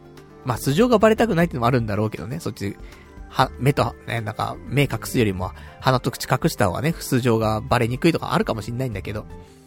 でも、その目を隠してる風俗嬢、いた場合、その、目ってのは大体可愛いから。メイクしたら。で、鼻と口が素敵だったら、ま、目隠してても大体素敵なわけよ。これはあんま外れがないと思う、俺はね。だそういう風俗サイトをね、あの、チェックするのが風俗調べるときは一番いいかなって私思うんだけど、まあ、婚活パーティーの時に風俗の話するべきじゃないんだけどさ、一つのね、話で。だマスクを外さないのよ。だから、本当に目しか見えなくて、髪型と目しかわかんないの。これで、あなたいいですねなんてできる？って正直俺は思うわけ。あの、顔じゃないよ。すべては。でも、例えばよ、最悪なね、ことを想像すればさ、鼻はね、豚っ鼻で団子っ鼻ですよ。で、ほうれい線があって、で、たらご唇。そして歯はガチャガチャで、ね。で、鼻の下とかも伸びちゃってると。で、顔は縦長になってると。マスクでわかんないと。で、顎も出てると。こういうパターン、あるわけじゃん。全然、マスクしてるから。まあ、そこまで言ったらね、もう、ど、どうにもできねえじゃんって言うかもしんないけど、でもやっぱり、挨拶の時にマスクを外せば終わるだけの話じゃん、本当は。ね、はじめましてよろしくお願いしますの時外せばさ、いいだけの話なのにさ、それがないからさ、どんな顔なんだろうって思いながらさ、まあね、トークをするわけ。で、これマスク外すタイミングねえな、これなと思って。で、話してて。で、まあ一人目とかに関しては、あのー、結構痩せてる方でさ、痩せてる人だとね、より思うんだよね。マスク外したら骸骨みてえなんじゃねえかとかね。痩せてるから。わかんないじゃん、本当に人って。頬がこけてるとかさ。わかんねえなーと思って。で、でも話とかは、まあ、そこそこね、話しやすい人で、ただなんか俺も緊張してんのかなと思って。自分がね。めっちゃ汗かいてきて、メガネがちょっと半分曇ってきてんのよ。緊張しすぎちゃって、汗かいちゃって。これダメだなと思ってさ。で、まあ、そんなんでさ、話、何分ぐらいかな ?5 分ぐらい。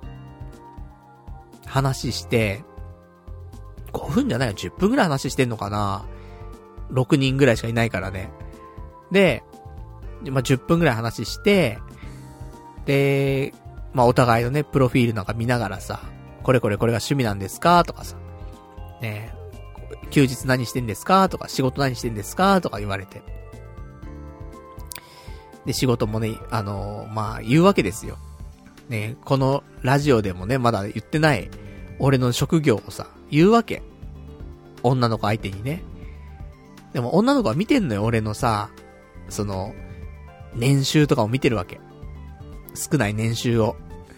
で、この少ない年収どんな仕事してんだよ、みたいな。ので、まあ、聞いてくるんだろうけど。で、そこで答えてさ。で、これこれこうのこういうのやってるんですよ、なんて言って。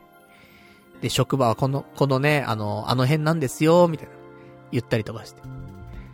で、家はね、あの辺なんですよ、つって。ね池袋、じゃ池袋じゃなくて、あの、渋谷のね、端っこの方なんですよ、なんて話してさ。そんな話しながらね、うん、まあ、10分。ね、また10分と過ぎていくわけですよ。で、まあ、一人目の子は、まあ、そんな感じだったの。痩せてて、で、マスクしてるから誰に似てるとかもないんだよね。わかんないの。痩せてる感じ。でも、そんな、あの、年齢も言ってる感じじゃない。35とかそんなもんだと思うんだけど。で、ただね、血液型。ね、血液型診断とかっていうのは、あんまり当てになんないけど、で、B 型の人だったのね。いいのよ。B 型でもいいのよ。友達の、その、その人に集まってくる友達、仲のいい友達の血液型。俺こっちのが気になるのよ。だから B 型の人でも、周りに A 型の友達が多いっていう人は、結構 A 型気質なんだよね。っていう俺は持論があって。でも、A 型の人、なんだけど友達が B 型が多いって人。この人はもう B 型気質なのよ。A 型なんだけど。じゃあどっちの方がいいのっていうと、俺は、B 型だけど友達が A 型が多い人の方が合うわけ。っていう、まあ、結論にね、至ってはいるんだけど。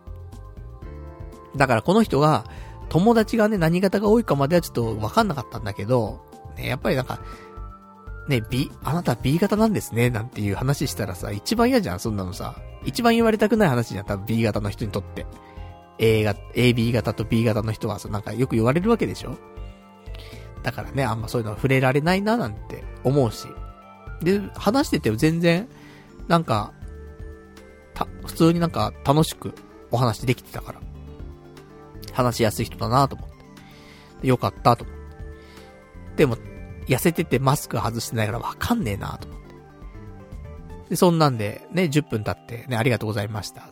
次の人行って。で、次の人はさ、ちょっと遅れてきたみたいで、あの、若干タブレット入力中なんだよ、まだね。入力し終わってなくてあんまり。で、それ入れながらさ、ちょっとお話ししてさ。そしたらなんか、あの、タブレットちょこちょこいじりながらやっててさ、で、無意識でね、なんかね、電源ボタンずっと押しちゃったっぽくて、電源落ちちゃって、タブレットの。で、タブレットの電源、その、付け直したらさ、入力してた、なんか、画面が、なんか、どっか行っちゃって。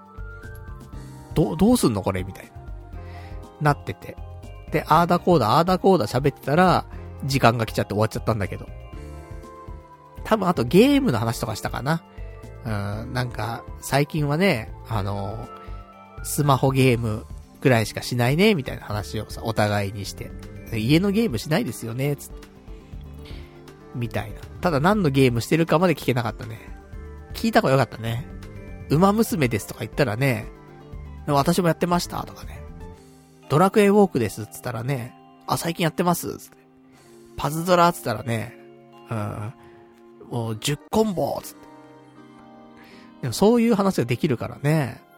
まあ、パズドラつってくれたら激アツだったんだけど、でそれも聞けなかったんで。聞きゃよかったな。どんなゲームやってんですかつってね。全然違うんだって、つむつむですって言われたらね、うん、やったことないと思って。なっちゃうからちょっと寂しいななんて思いますけど。まあ、そんな、ね、お話で。で、次の人。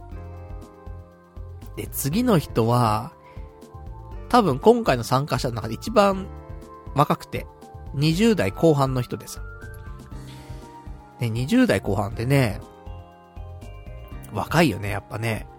10、28だとしてもさ、13、4違うからね。えと一回り超えちゃってるからね。20代若いなぁと思って。しかも、この人に限っては、他の人はね、女の人、年収書いてないのよ。そう、だから俺も入れなくていい、よかったんかななんて思いながらもさ、書いたものを消すのはなんかダセーなと思ってさ、消さなかったけど。だけど、この20代の女性は年収書いてんのよ。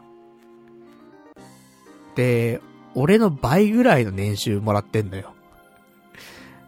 やり手だなと思って。ねえ、20代なのにこの年収もらってるやつなかなかいねえぞと思ってさ。でもね、俺の倍もらってっからさ、そんなね、40過ぎたおじさんが隣に座っちゃってすいませんなんて思いながらさ。で、マスクはしてるけども、可愛いわけ。まあ、マスク美人かもしんないけどね。うん。でも、最低限そこじゃん。マスク美人であってくれよって、せめて。マスクしてても、可愛くないってもう絶望じゃん、それはさ。ね、まさかね、マスク取ったら可愛いっていうパターンはないからさ、なかなかね。マスクしてて可愛くて、で、マスク外して、ああ、まあ、そういう感じだよね、みたいなパターンの方がね、多いわけだからさ。でも、だからせめてね、マスク美人になってほしいんだけど。で、この人はマスク美人でさ、若くて年収高くて可愛いと。で、いいじゃんと思って。いいじゃんってね、何目線なんだって話なんだけど。で、お話ししてさ。で、なんか映画とかが趣味っていうね、話で。で、最近何見たんですか？みたいな話して。トップガン。マーベリック。とかね、結構面白かったですよ、みたいな話して。そっか。俺も映画でもあんま見ねえからなと思って。トップガン、トップガンマーベリック見てないし、トップガンはね、あの、一番最初のやつは見たけど、もう、見たので20年ぐらい前だからね、もう覚えてないしさ。まあ、そんな話で。で、なんか逆になんか、ね、おすすめの映画とかあるんですか？なんて言われて。で、俺パッと浮かんだのは、グッドウィルハンティングだったわけ。で、で、どんな映画なんですか？って言われて。俺がもう、作品のあらすじを説明できるような人間じゃねえぞ、と思って。ね、もう、困ったもんだなと思って。だからちょっとあんま覚えてないんだけど、好きな映画なのに覚えてねえのかよ、みたいな感じでさ。あ、でも一応マットデーモンが出てて、みたいな。なんか天才っぽい、なんかが、なんかその、若者青年がいるんだけど、大学には通えないんだけど、大学の清掃員とかしてて、みたいな。なんかそこでなんか人と出会って、みたいな。そんな感じの、みたいな。なんだそれみたいな。話で。見てねえからな、俺な、と思って最近。その DVD 持ってんのよ、グッドウィルハンティング。アマプラとかで見れなくて。で、DVD 持ってんだけど、DVD まだ開けてないんだよね。何年前に買ったかもわかんないんだけど、10年ぐらい前に買ったんじゃねえかな。まあそんなんであってさ。でもまあす、すごい好きな作品だったから言ったんだけど。で、その女の子は、グッドウィルハンティングは知らなくて。で、検索してね、なんか、今度見てみます、みたいな。言っててさ。でもなんか俺思ったんだよね。あの、グッドウィルハンティングじゃなかったなと思って。せめて、やっぱあらすじ言えるような作品じゃないといけないし、ね、もうちょっと根拠のある作品。だから、一つだったら、あの、俺ジャックっていう、あの作品好きなんだけど、ジャックっていう映画があって、で、ロビン・ウィリアムスかな？が、あの、主人公の作品なんだけど、あの、まあ、ちっちゃい子なんだけど、その子供なんだけど、普通の子供よりも、3倍とか、4倍とか早く成長してっちゃう、年取ってっちゃうっていう、あの、男の子の話で。だから、みんなが小学生とか、なのに、もう自分はすごいおじさん、なっちゃうみたいな。おじさんっていうかもうね、あのー、それこそ、もう寿命が来ちゃうみたいなさ。年齢的にね。だって1年で4年年取っちゃうわけだからさ。15歳とかになったらね、もう60歳ぐらいになってるわけだからね、年齢的には。周りが15歳だったら、自分は60歳。わかんないけどね。まあ、ちょっと、そのぐらいの年齢になっちゃう、とか、そんな話だったと思うのよ。で、生きるとはどういうことなんだろう。いうのを考えさせられる作品があって。ジャックってすごい好きなのね。でもこれももう俺、20年ぐらいもう見てないんだけど、これも DVD 持ってんだけど。とかさ、せめてこんぐらいは喋れればさ、まだいいじゃん。グッドウィルハンティング、本当にふわーっとしてたからね。これは良くねえなと思って。とか、あとは、普通にアニメ映画だったらさ、君の名はとかさ、俺好きだから。ね、ブルーレイを持ってるし。だからね、で、アニメ好きだしって話もね、あの、自分の趣味だったりとかね、好きなことに入れてるからさ。アニメってね。だからね、アニメ好きで映画だったら何見るって言った時に、君の名はっつったらね、ちゃんと繋がりがあるからさ。いいわけじゃん。で、君の名はさ、やっぱ最近のやつだし、まあ見てない人もね、若い人だったら大体見てると思うから。だからね、いい悪いの話はできるかななんて思うし。まあ、そんなわけですだからただグッドウィルハンティングミスったなと思って。ね、良くないななんて思って。で、そんなんで、ね、お話終わってさ。で、次の人。次の人は、ちょっと金融関係のお仕事してる人で。なんかちょっと硬そうな、お堅い、お堅いっていうかなんか、うん、なんか、なんだろうな。ちょっと、まあ、偏見だけど、ちょっとバブリーな感じの、金融でお金っていうで、そういうイコールじゃないんだけど、なんかちょっとジュリアナ東京な感じがしたね、少しね。わかんないんだけど。うん、そ、そういう雰囲気。昔のあの80年代みたいな感じの雰囲気のある、つっても俺よりも若いんだけどね。40歳とかかな？とかの人なんだけど。で、うん。お話しして、でもなんかね、そ、そういうなんか、バブリー系な人？そのなんか羽振りがいいとかじゃなくて、あの90年代感 ?80 年代感の雰囲気のある人は、ちょっと違うなぁなんてね、思ったりはするんだけど。お前もそういう年齢だろうって話なんだけど、なんかその、朝の厚子感？あるじゃん。朝の優子感かな？言ったら、ね、おじさんしかわかんないけど、朝の厚子とか朝の優子って誰よって話かもしんないけど、いたんだよ。ダブル朝野っていうね、あの、女優さんが。もうそれぞれがね、本当に視聴率取れるような女優さんがいたんだけど。で、朝のね、厚子は、101回目のプロポーズ。ね、武田鉄矢さんとね、あの、出てさ、もうそこで、もうすごい、ね、大人気よ。浅野ゆう子さんはどうなんだろうね。そんなメインのドラマとか出てた記憶はそんなないんだけど、まあ、言われればね、出てくると思うんだけど。でもなんかね、息が長く、あの、結構、サスペンス系とかね、その、夕方5時ぐらいからやってるね、サスペンス系の、あの、なんかドラマとかもね、よく出てたりとかした気がするんだけどね。とか。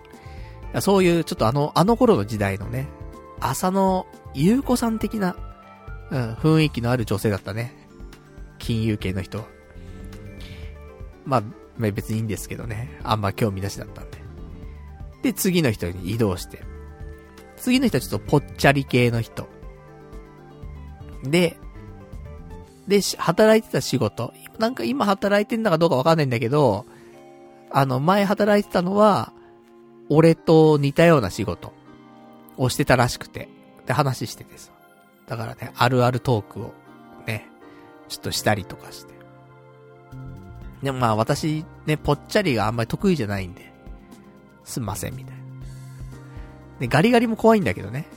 だでも全員マスクしてっからわかんねえからさ、ね、もう、なんだかわかんないな、これ、と思って。で、で、次の人です。で、次の人が最後のね、6人目なんだけど、この人はね、結構喋りやすくて。で、みんななんだかんだ音楽とか好きなんだよね。で、好きな音楽とかを聴いたりとかさ、してさ、で、ライブ行くんですかとかね、聞いて。そしたらなんか、エグザイルのライブこの間行ったと。で、好きなのはでも、ケミストリーとか、えー、久保田利伸と言ってて、渋いなと思。いいよねと思って。ケミストリーもね、やっぱり、デビュー3作品ぐらいわかるんだけどさ。まあね、あの、歌、カラオケ行ったら歌ってましたからね、昔はね。で、久保田敏信なんてね、ララララブソングですからね、よく聞いてましたから。とか。で、あとは、あの、音楽をね、やってたりとかして、昔ホルンを吹いてました。で、ホルンとかが、ホルン吹けると、他の楽器も吹けるらしいね。話聞いたら。トランペットとか、トロンボーンとか、トロンボーンもいけんだと思って。あとサックスとかね。そういうのも、基本はなんか一緒らしいんだよね。楽器は違えど。トロンボーンなんてなんかさ、音のね、高さとかやるのでさ、なんか腕伸ばしたりとかさ、引っ込めたりとかするじゃない？なんか。あれ絡んでくるから結構違うもんかなと思ったけど、意外とそうでもないらしくて、いけますよ、なんて話聞いて。そうなんだ。で、そんな話しながらね、あと、まあ俺のね、俺もね、中ではね、お話しして、いろいろと音楽の話とかね、もしましたし。音楽はね、な、どんなの聞くんですか？なんて言われて。まあ、この間ロッキンとか行ったんですけど、つって。で、何目的で、ね、どんなバンドが好きで行ったんですか？とか言われて。ま誰も知らないとは思うんですけども。えー、新天地開闢集団ジグザグが好きで、つって。はぁ？みたいな。知らないですよね、つってね。お話なんだけど、まあ、簡単に説明してさ。ワンズの、ワンズのボーカルいるじゃないですか、今新しい人。なんかあの人がどうこう、どうこう、みたいな話をね、ちょっとしたりとかして。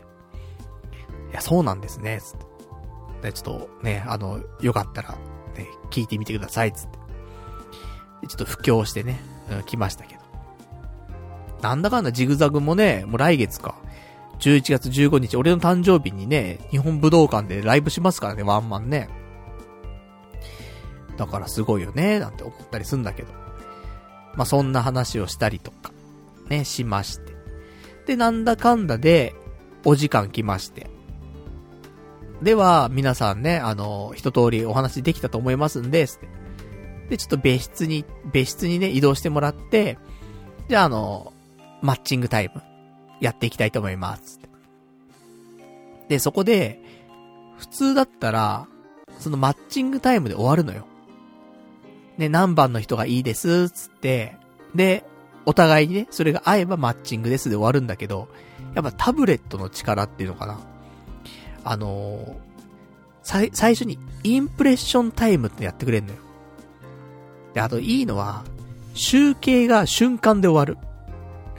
あの、紙でやると、紙を全、ね、あの、スタッフの人が全員から回収して、それを手作業でマッチング、誰と誰がこうでこうでこうでつって、見てやるわけなんだけど、タブレットだとさ、楽よね。あの、瞬間で、そういう全部、あの、計算っていうかね、マッチングとかも見てくれるからさ。まあ、一瞬で終わるんだけど、で、最初は、インプレッションタイムってのがあって、で、これは、マッチングの前に、誰がいいかななんていうのを、別にあの、無限に、あの、例えば6人いたら、6人に、その、あなたいいなって思いましたっていうのをハートマークでね、その、押せるのよ。で、6人に送ってもいいし、本当に良かったって思う1人に送ってもいいし。で、それをやることによって、相手が誰からハートもらってるかってわかるわけ。で、そうするとさ、ハートもらった人に対して、マッチングのね、その、何番の人が、ね、いいと思いますっていうことをやりやすくなるわけ。つうわけで、このインプレッションタイムが最初に入るのね。で、俺は、どうしよっかなと思って。でも、結局顔が見えてねえと、誰、誰一人。顔見えてない中で、その、その、それでもいいなって思える人って誰かなってなったら、その、年齢じゃないよ。年齢で選んだわけじゃないんだけど、やっぱりなんかその雰囲気だったりとか、まあ、しっかりしてる感じだったりとか、それでその20代のね、若いその女性の人。この人が一番、あのー、すごい、ね、女性だったんで、ね、年収も俺より倍と。ね、もうそれをでも良くないよなって思うんだけど、完全に紐じゃんみたいなさ、マッチングしても。まあ、あるんだけど、でもね、まあいいなって思えた人がもうその人しかいなかったから、他は、なんじゃらほいだったからさ、正直。なんじゃらほいでもないんだけど、もう顔見えねえからもうわかんねえんだやっぱり。うん、全然。そう考えるとね、若干その、顔が見えない中でも、ね、パネマジ効果かもしんないけど、ねあの、マスク美人は、一番のマスク美人誰だったかって言うと、やっぱその、20代のね、女性だったからさ。だこれ、この人がマスク外して変なことはないだろうなっていうところもあって。で、その人にね、インプレッションタイムでね、ハート送ったわけ。で、じゃあ皆さん、インプレッション、ね、押しましたか？つって。じゃあ結果ね、出しますつって。で、各タブレットにね、それがピッて出てくるの。えー、もう文明の力だなと思って、すごいなと思って。したら、あのー、俺にね、俺にもハートが来るわけじゃん。いいなって思ってたらね、誰か、誰かしらがいいなと思ったらハートが来る予定なわけ。さあ、インプレッションタイムでね、その結果、パッと来ましたと。結果ね、見てください。誰からもハートが来ないのよ。おい、おい、おい、おい、と思って。俺、前の日にちゃんとね、散髪もしてきたんだぞって。ね、髪の毛整えてきたんだぞ。キュービーハウスですって。うん、じゃダメだよって。ね、美容、美容室行けよって。話なんだけど。で、で、一週間ね、ちょっと節制してね、あの、体重戻したんだぞ、と思って。頑張ったんだよ、おじさんと思って。でも誰からもハートは来ないわけ。まあ、そうだよなーなんて思って。ねこの年収じゃ無理だよななんて思いながらもさ、まあ、しょうがねえよ、ねおじさん、もうしょうがないんだからもう、この状態が今のね、マックスなんだからしょうがないんだからね、やるしかねえんだから。でもハートもらえなくてさ、もう残念と思って。で、じゃあマッチングタイムとね、行くわけ次。ここからが本番だから。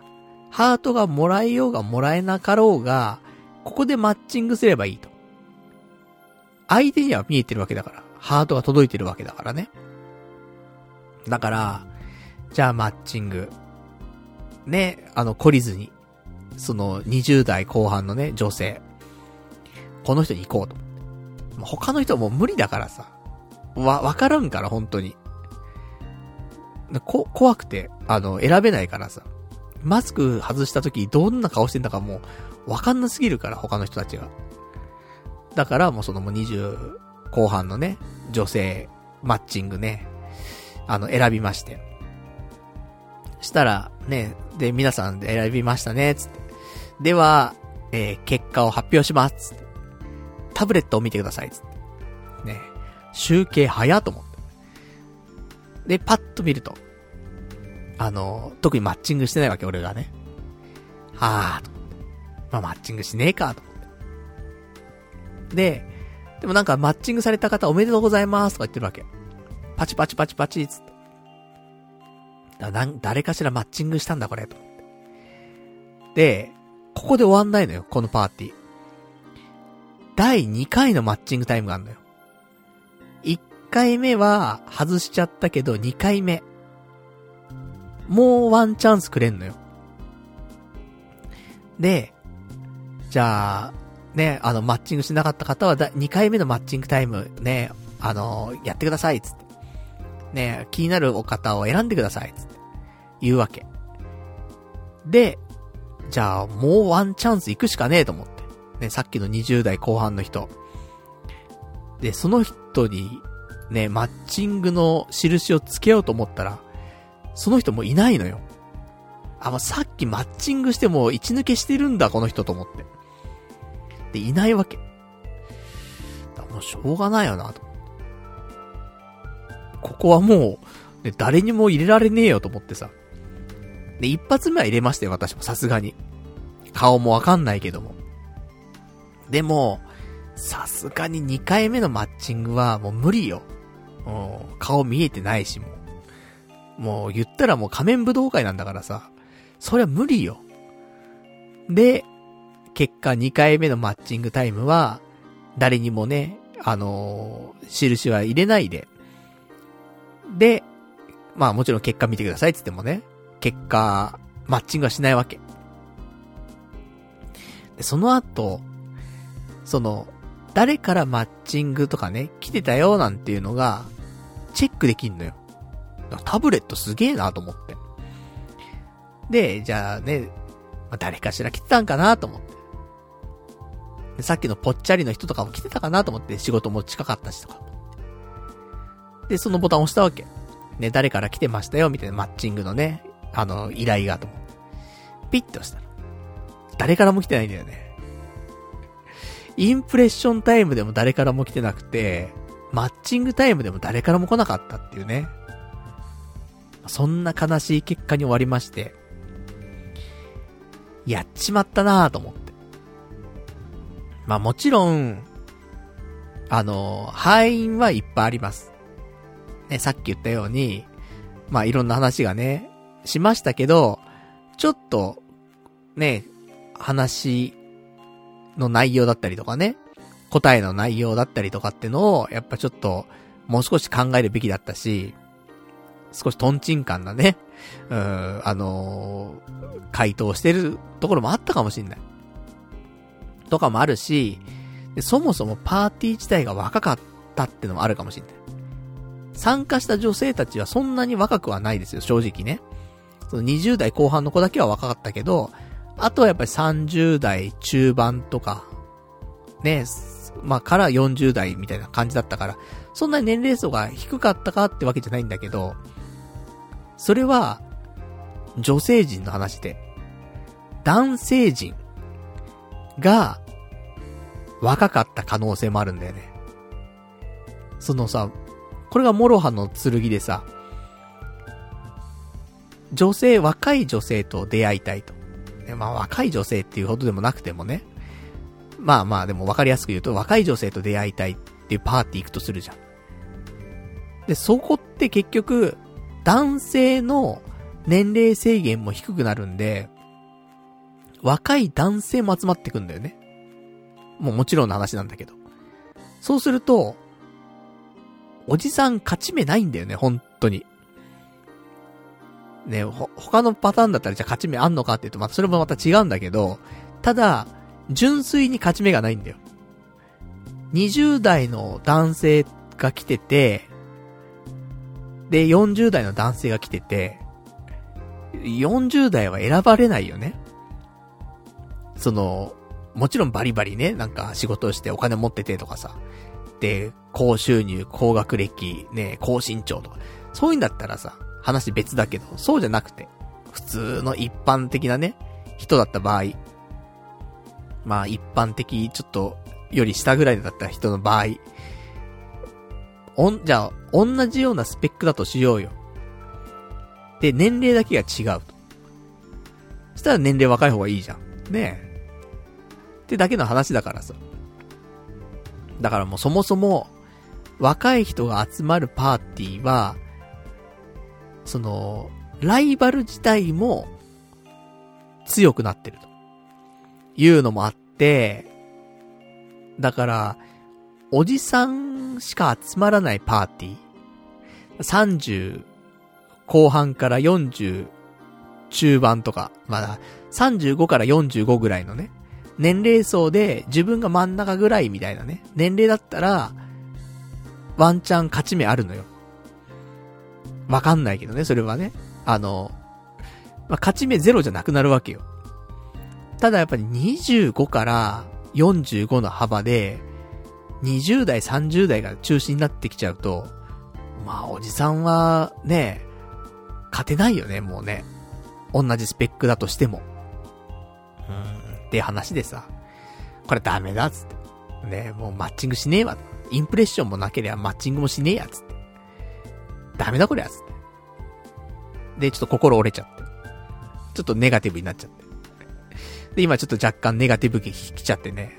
うん、ダメだなぁと思って。俺はダメな人間だ、つって。ね、なってしまいましたけど。まあ、そんなわけで、えー、婚活パーティー。まあ、41歳の、まあ、ラストの婚活パーティーだったかな。でも、当分婚活パーティーはいいわ。うん、無理だもんだって。今のスペックで、年齢はもうしょうがないよ。ねもうこれは年取っていっちゃうんだから。ただやっぱり、仕事と、その、年収どっちかだよね。は、なんか改善させないと、そういう婚活パーティーっていう部分では、どうにもならんよね。だ、他の、例えばなんか飲みサークルとかだったらね、話別よ。だけど、婚活パーティーっていうちょっと固めのもの、固めの婚活だと、やっぱり、その雇用形態だったりとか年収、どっちかがなんかないと、例えば、ね、正社員で、頑張ってますとか、ね、こんな仕事やってますとか、だったりとか、でもね、年収は低いですとか、どっちでもいいと思うのよ、それは。で、逆に、仕事はなんかよくわかんない仕事してますけど、ね、年収は高いですとか。ど、どっちかがちゃんとしてればいいと思うね、俺は。両方ちゃんとしてなくても。でも俺、今両方ちゃんとしてないから、これ、まずいのよね。今契約社員で、つって。で、ね、年収の方もあんま高くなくて、つって。まあ、年収でもないしって、そもそもね、時給だし、みたいな。でも、ゆるりと働いてます、みたいな。いう感じになっちゃうからさ。で、ゆるりと働いてんのに追い込まれてるっていうね。うん、これ何なんですかって話でもあるんだけど。まあ、そんなわけでさ、だから、俺、今日ね、あのー、その、眠れなくて、眠れなくてって、まずその、夜中、目覚めちゃって。で、ワンピース読んだりとかしながらね、あの、朝、まあ、過ごしてたんだけど、その時見ちゃったもんね、久しぶりに。転職サイト。やばいなと思って、転職しないとダメかもしれんと思って。年収がいいところか、もしくは普通に正社員で働けるところ。とかを、やっぱり、ね、ちゃんとやんないと、結婚できねえなと思って。いうのはすごい切実に感じて。まあ、ねどうなんだろうね。どういう働き方がいいのかわかんないけど、例えば正社員でね、お給料はそんな高くなくても、まあ頑張ってんだったら安定してるからね、いいかななんていうところもあれば、それこそね、今こうやってポッドキャストだったりとか、その音楽配信メディアだったりとかでね、もし、それでね、なんか生活できてるんだったら、それはそれで面白いし。それだと安定しないから女性受けはあんま良くないとは思うんだけど、でもそれがね、その、一般的なサラリーマンの人よりも、ちょっと稼げるぐらいのね、あの、収入になってればさ。まあ、それはまた一つなのかなと思うけど。ね、俺の幸せはね、やっぱり会社員で働くっていうよりは、こうやってなんか音声メディアとかでね、なんか生活できるようになった方が嬉しいからさ。でもね、そんな安定しない水物みたいなね、働き方でどうなんのなっちゃうから、結婚とかね、こ、結婚、婚活、まあ、こういうところではなかなか、ね、厳しいんだろうななんて思うけどね。今だとね、YouTuber とかだとさ、少し認知されたからね、まだ少しはいいんかもしんないけど。ポッドキャスターとかね、うん、音声配信で食ってますとかね、うん、なかなか、わからんぞみたいな、その世界みたいなね、なりますから。だから、なおのことなんですけど。ね。まあ、そもそもね、まあ、食えないんですけど、私はね。悲しいかな。まあ、そんなね、ところでございました。だからちょっとね、もう婚活パーティーは、もう当分参加しない。何すんのっていうと、行きつけの店を作ろうと思ってます。次の手段として。だからもうそれ今年はもう無理かななんて思うんだけど、行きつけの店よく言われんのよ、俺、友達とかに。パルさんは、ね、行きつけの居酒屋とか作って、そこでマスターとかに、その、なんか、常連のね、人と、なんか、うまくくっつけてもらうとか。そういう方が、いいと思うよ、と。言われんのよ。で、それを真に受けて、ちょっと行きつけの店を作るっていうのもね、一つかななんて思って。でも、俺行きつけの店を作るのがそもそもしんどいんだよね。同じ店に何回も通うっていうのはあんま好きじゃなくて。うん、だからもうさ、そうやってなんか行きつけってできる店ってさ、もうコミュニティができてるじゃん、そもそも。でも入ってくのもちょっと辛いし、ね、バーとか行ってもさ、何喋っていいかもわかんないし。パズドラしちゃうし、どうせ。パズドラバーだったらいいよ。ねえ。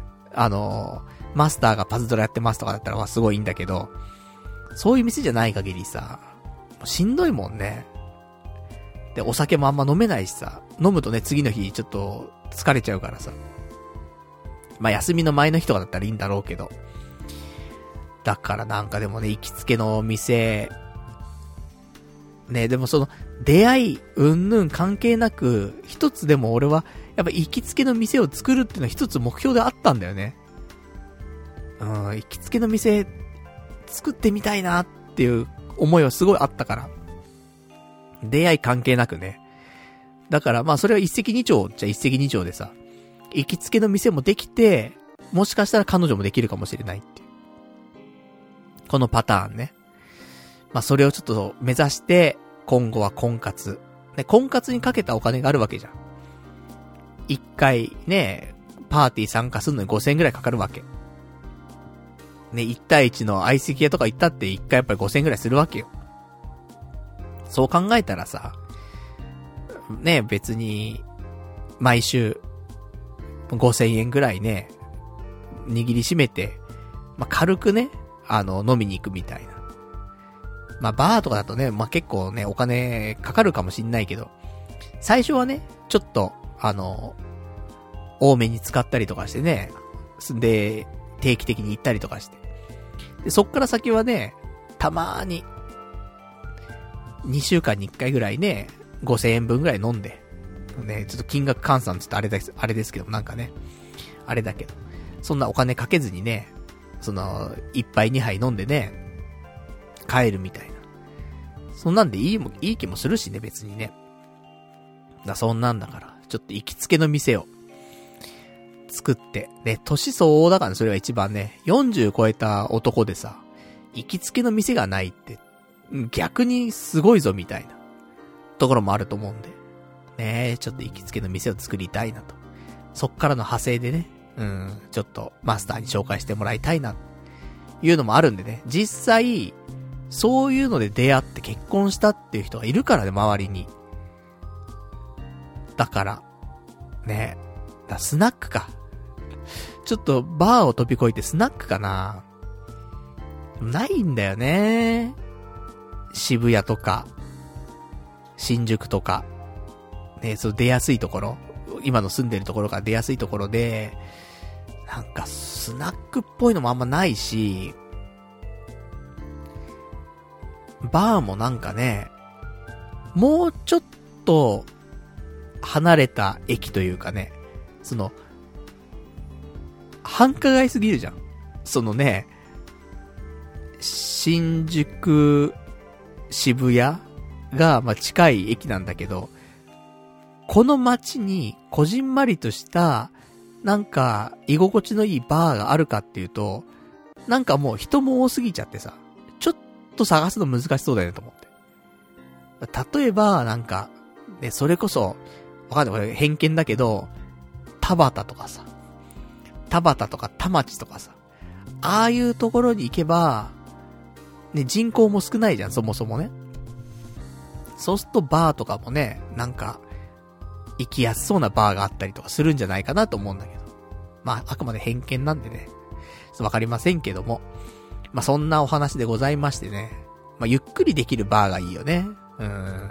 だから、いつも満席でさ、っていうバーじゃなくて、ある程度ちょっとね、スペースがあって、うん、ゆっくりできるバーとかがね、いいなって思うんだけど。あと、レモンサワーが俺好きなんでね、レモンサワーの美味しいバーとかがあればね、うん、そこに通うんだったら面白いかもね。うん。ただただね、なんか出会いが出会いがつって行くのもあんま面白くないからね。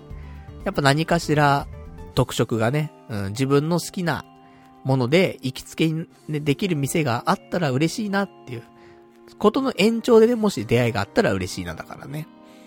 まあ、そんなことをちょっと考えまして。なんで、ちょっと今回はね、婚活パーティーうまくいきませんでしたから。まあちょっと次に向けてね、あのー、次のステップ。年内、なんとかなんか他の方法で、ね、なんか出会いがあればななんて思っておりますけどもね。頑張って、結婚。いや、彼女。いや、女友達。いや、知人。ね、いいです。知人でもいいです。ね、女性の知人を作りたい。新しく、今年、だから普通に、ちょっと連絡が取り合える、ね、LINE がちょっとやり取りできるような女性を、せめて、ね、ちょっと、獲得したいなと思ってますんで。まあ、そんなお話でございました。じゃあ、そんな感じでね、ちょっとお時間ほどときましたんでね、えー、今日他にも話したいこといくつかあったんですけど、あと、いただいてるお便りとかもね、ちょっとあったんで、まあ、ちょこちょこと、で、お話をしていこうと思うんですけど、えー、私今日喋りたかったこと他、そうね。あ、ま、なん、大した話じゃないんだけど、あの、YouTube、まあ、ツイキャス、あとは、えー、ポッドキャストのアートワークなんだけど、アートワークってあの、なんかジャケットみたいなやつ、ジャケ、ジャケシャみたいなやつね。童貞ネットって書いてあるやつ。あれをちょっとだけ、あの、いじりました。多分変わってるかな今見てるとかで聞いてる人については。ちょっと文字のフォントがね、変わりまして、あの、前にあの契約した、エヴァンゲリオンのフォント、マティス EB っていうフォントがあるんだけど、文字をあれに変えました。で、ちょっとバランス調整してって感じだったんで。まあ、あの、パッと見はわかんないかもしんないけど、よくよく見ると、あの、変わってます。うん。まあ、よかったら、ね、ちょっと、えー、前回までのね、どう、あの、なんかそういうアートワークと、のフォントとね、比較してもらうと、あ、ちょっと変わってるみたいな。わかるかななんて思います。で、これでね、私もね、なんか、ちょっと完成したかなと思うんで、ね、これからは、まあ、今のね、えー、マティス EB、ね、エヴァンゲリオンのフォントでね、まあちょっとやっていこうかなと思っております。あとはね、あ、そう、今週、まあ別にあれなんですけど、あの、他にもね、今週やったことあって、あの、友人の、あのライブイベントがあって、で、ちょっと友人がね、あの、音楽やってんだけど、ワンマンライブをやるっていうね、ことで、で、昨日かなその日曜日俺、ちょっと有給取ったって話だったんだけど、それはその友達のワンマンライブ行くっていうね、ことで有給取って、で、行ったんだけど。でもなんかやっぱり、先にね、あの、婚活パーティーやって、その後に、あの、ライブ行ったから。で、その友人はあの、アコースティックギターでさ、その弾き語りライブだったの、今回ね。だったんで、ちょっと昇進した心に少しね、あの、癒しがあったよね。うん。そのなんか、結構ね、恋愛っぽい歌とかもね、歌ったりしてたんで、そうすると、ああ、恋愛してえなーみたいな。ね、いい出会いはないけども、このままもしかしたら結婚できないかもしんないけども、恋してえなーみたいなね、うん、のをちょっと感じましたかね。久しぶりのね、ちょっとそんな、あの、友人のライブで。なんか、あの、レストランとライブハウスが合体してるみたいなところでさ、その、ライブハウスバーみたいな感じがね、だったんで、そのスタンディングとかじゃなくてね、あの椅子に座ってお酒飲みながらね、ちょっと食事しながら、うん、あの、ライブを楽しむみたいなね、感じだったんで。だから、あの、俺には合ってたね、ほんとね。あの、ライブだとさ、ねえ腕上げたりとかしてさ、拳を突き上げろーってさ、ねえ、えいえいえいえいみたいなやるわけじゃん。あれのね、集団芸が俺あんま得意じゃないから。そっちに聞い取られて全然音楽、ね、あの、なんか、堪能できないって感じになっちゃうんで、そう考えると、こういう座ってね、あの、まったりと酒飲みながら聴けるっていうライブが一番いいなと思って。まあ、そんなんで、ね、あの、楽しんで、ね、ライブの方は、えー、行かせていただきました。ありがとうございました。まあ、そんな話ですかね。まあ、あとは、まあ、もろもろありましたけども、まあ時間も時間なんで、あとちょっとお便りだけ読んでね、えー、今日終わりにしたいと思います。で、お便りいただいてますのが、一つ。えー、ラジオネーム、どうも僕ですさん。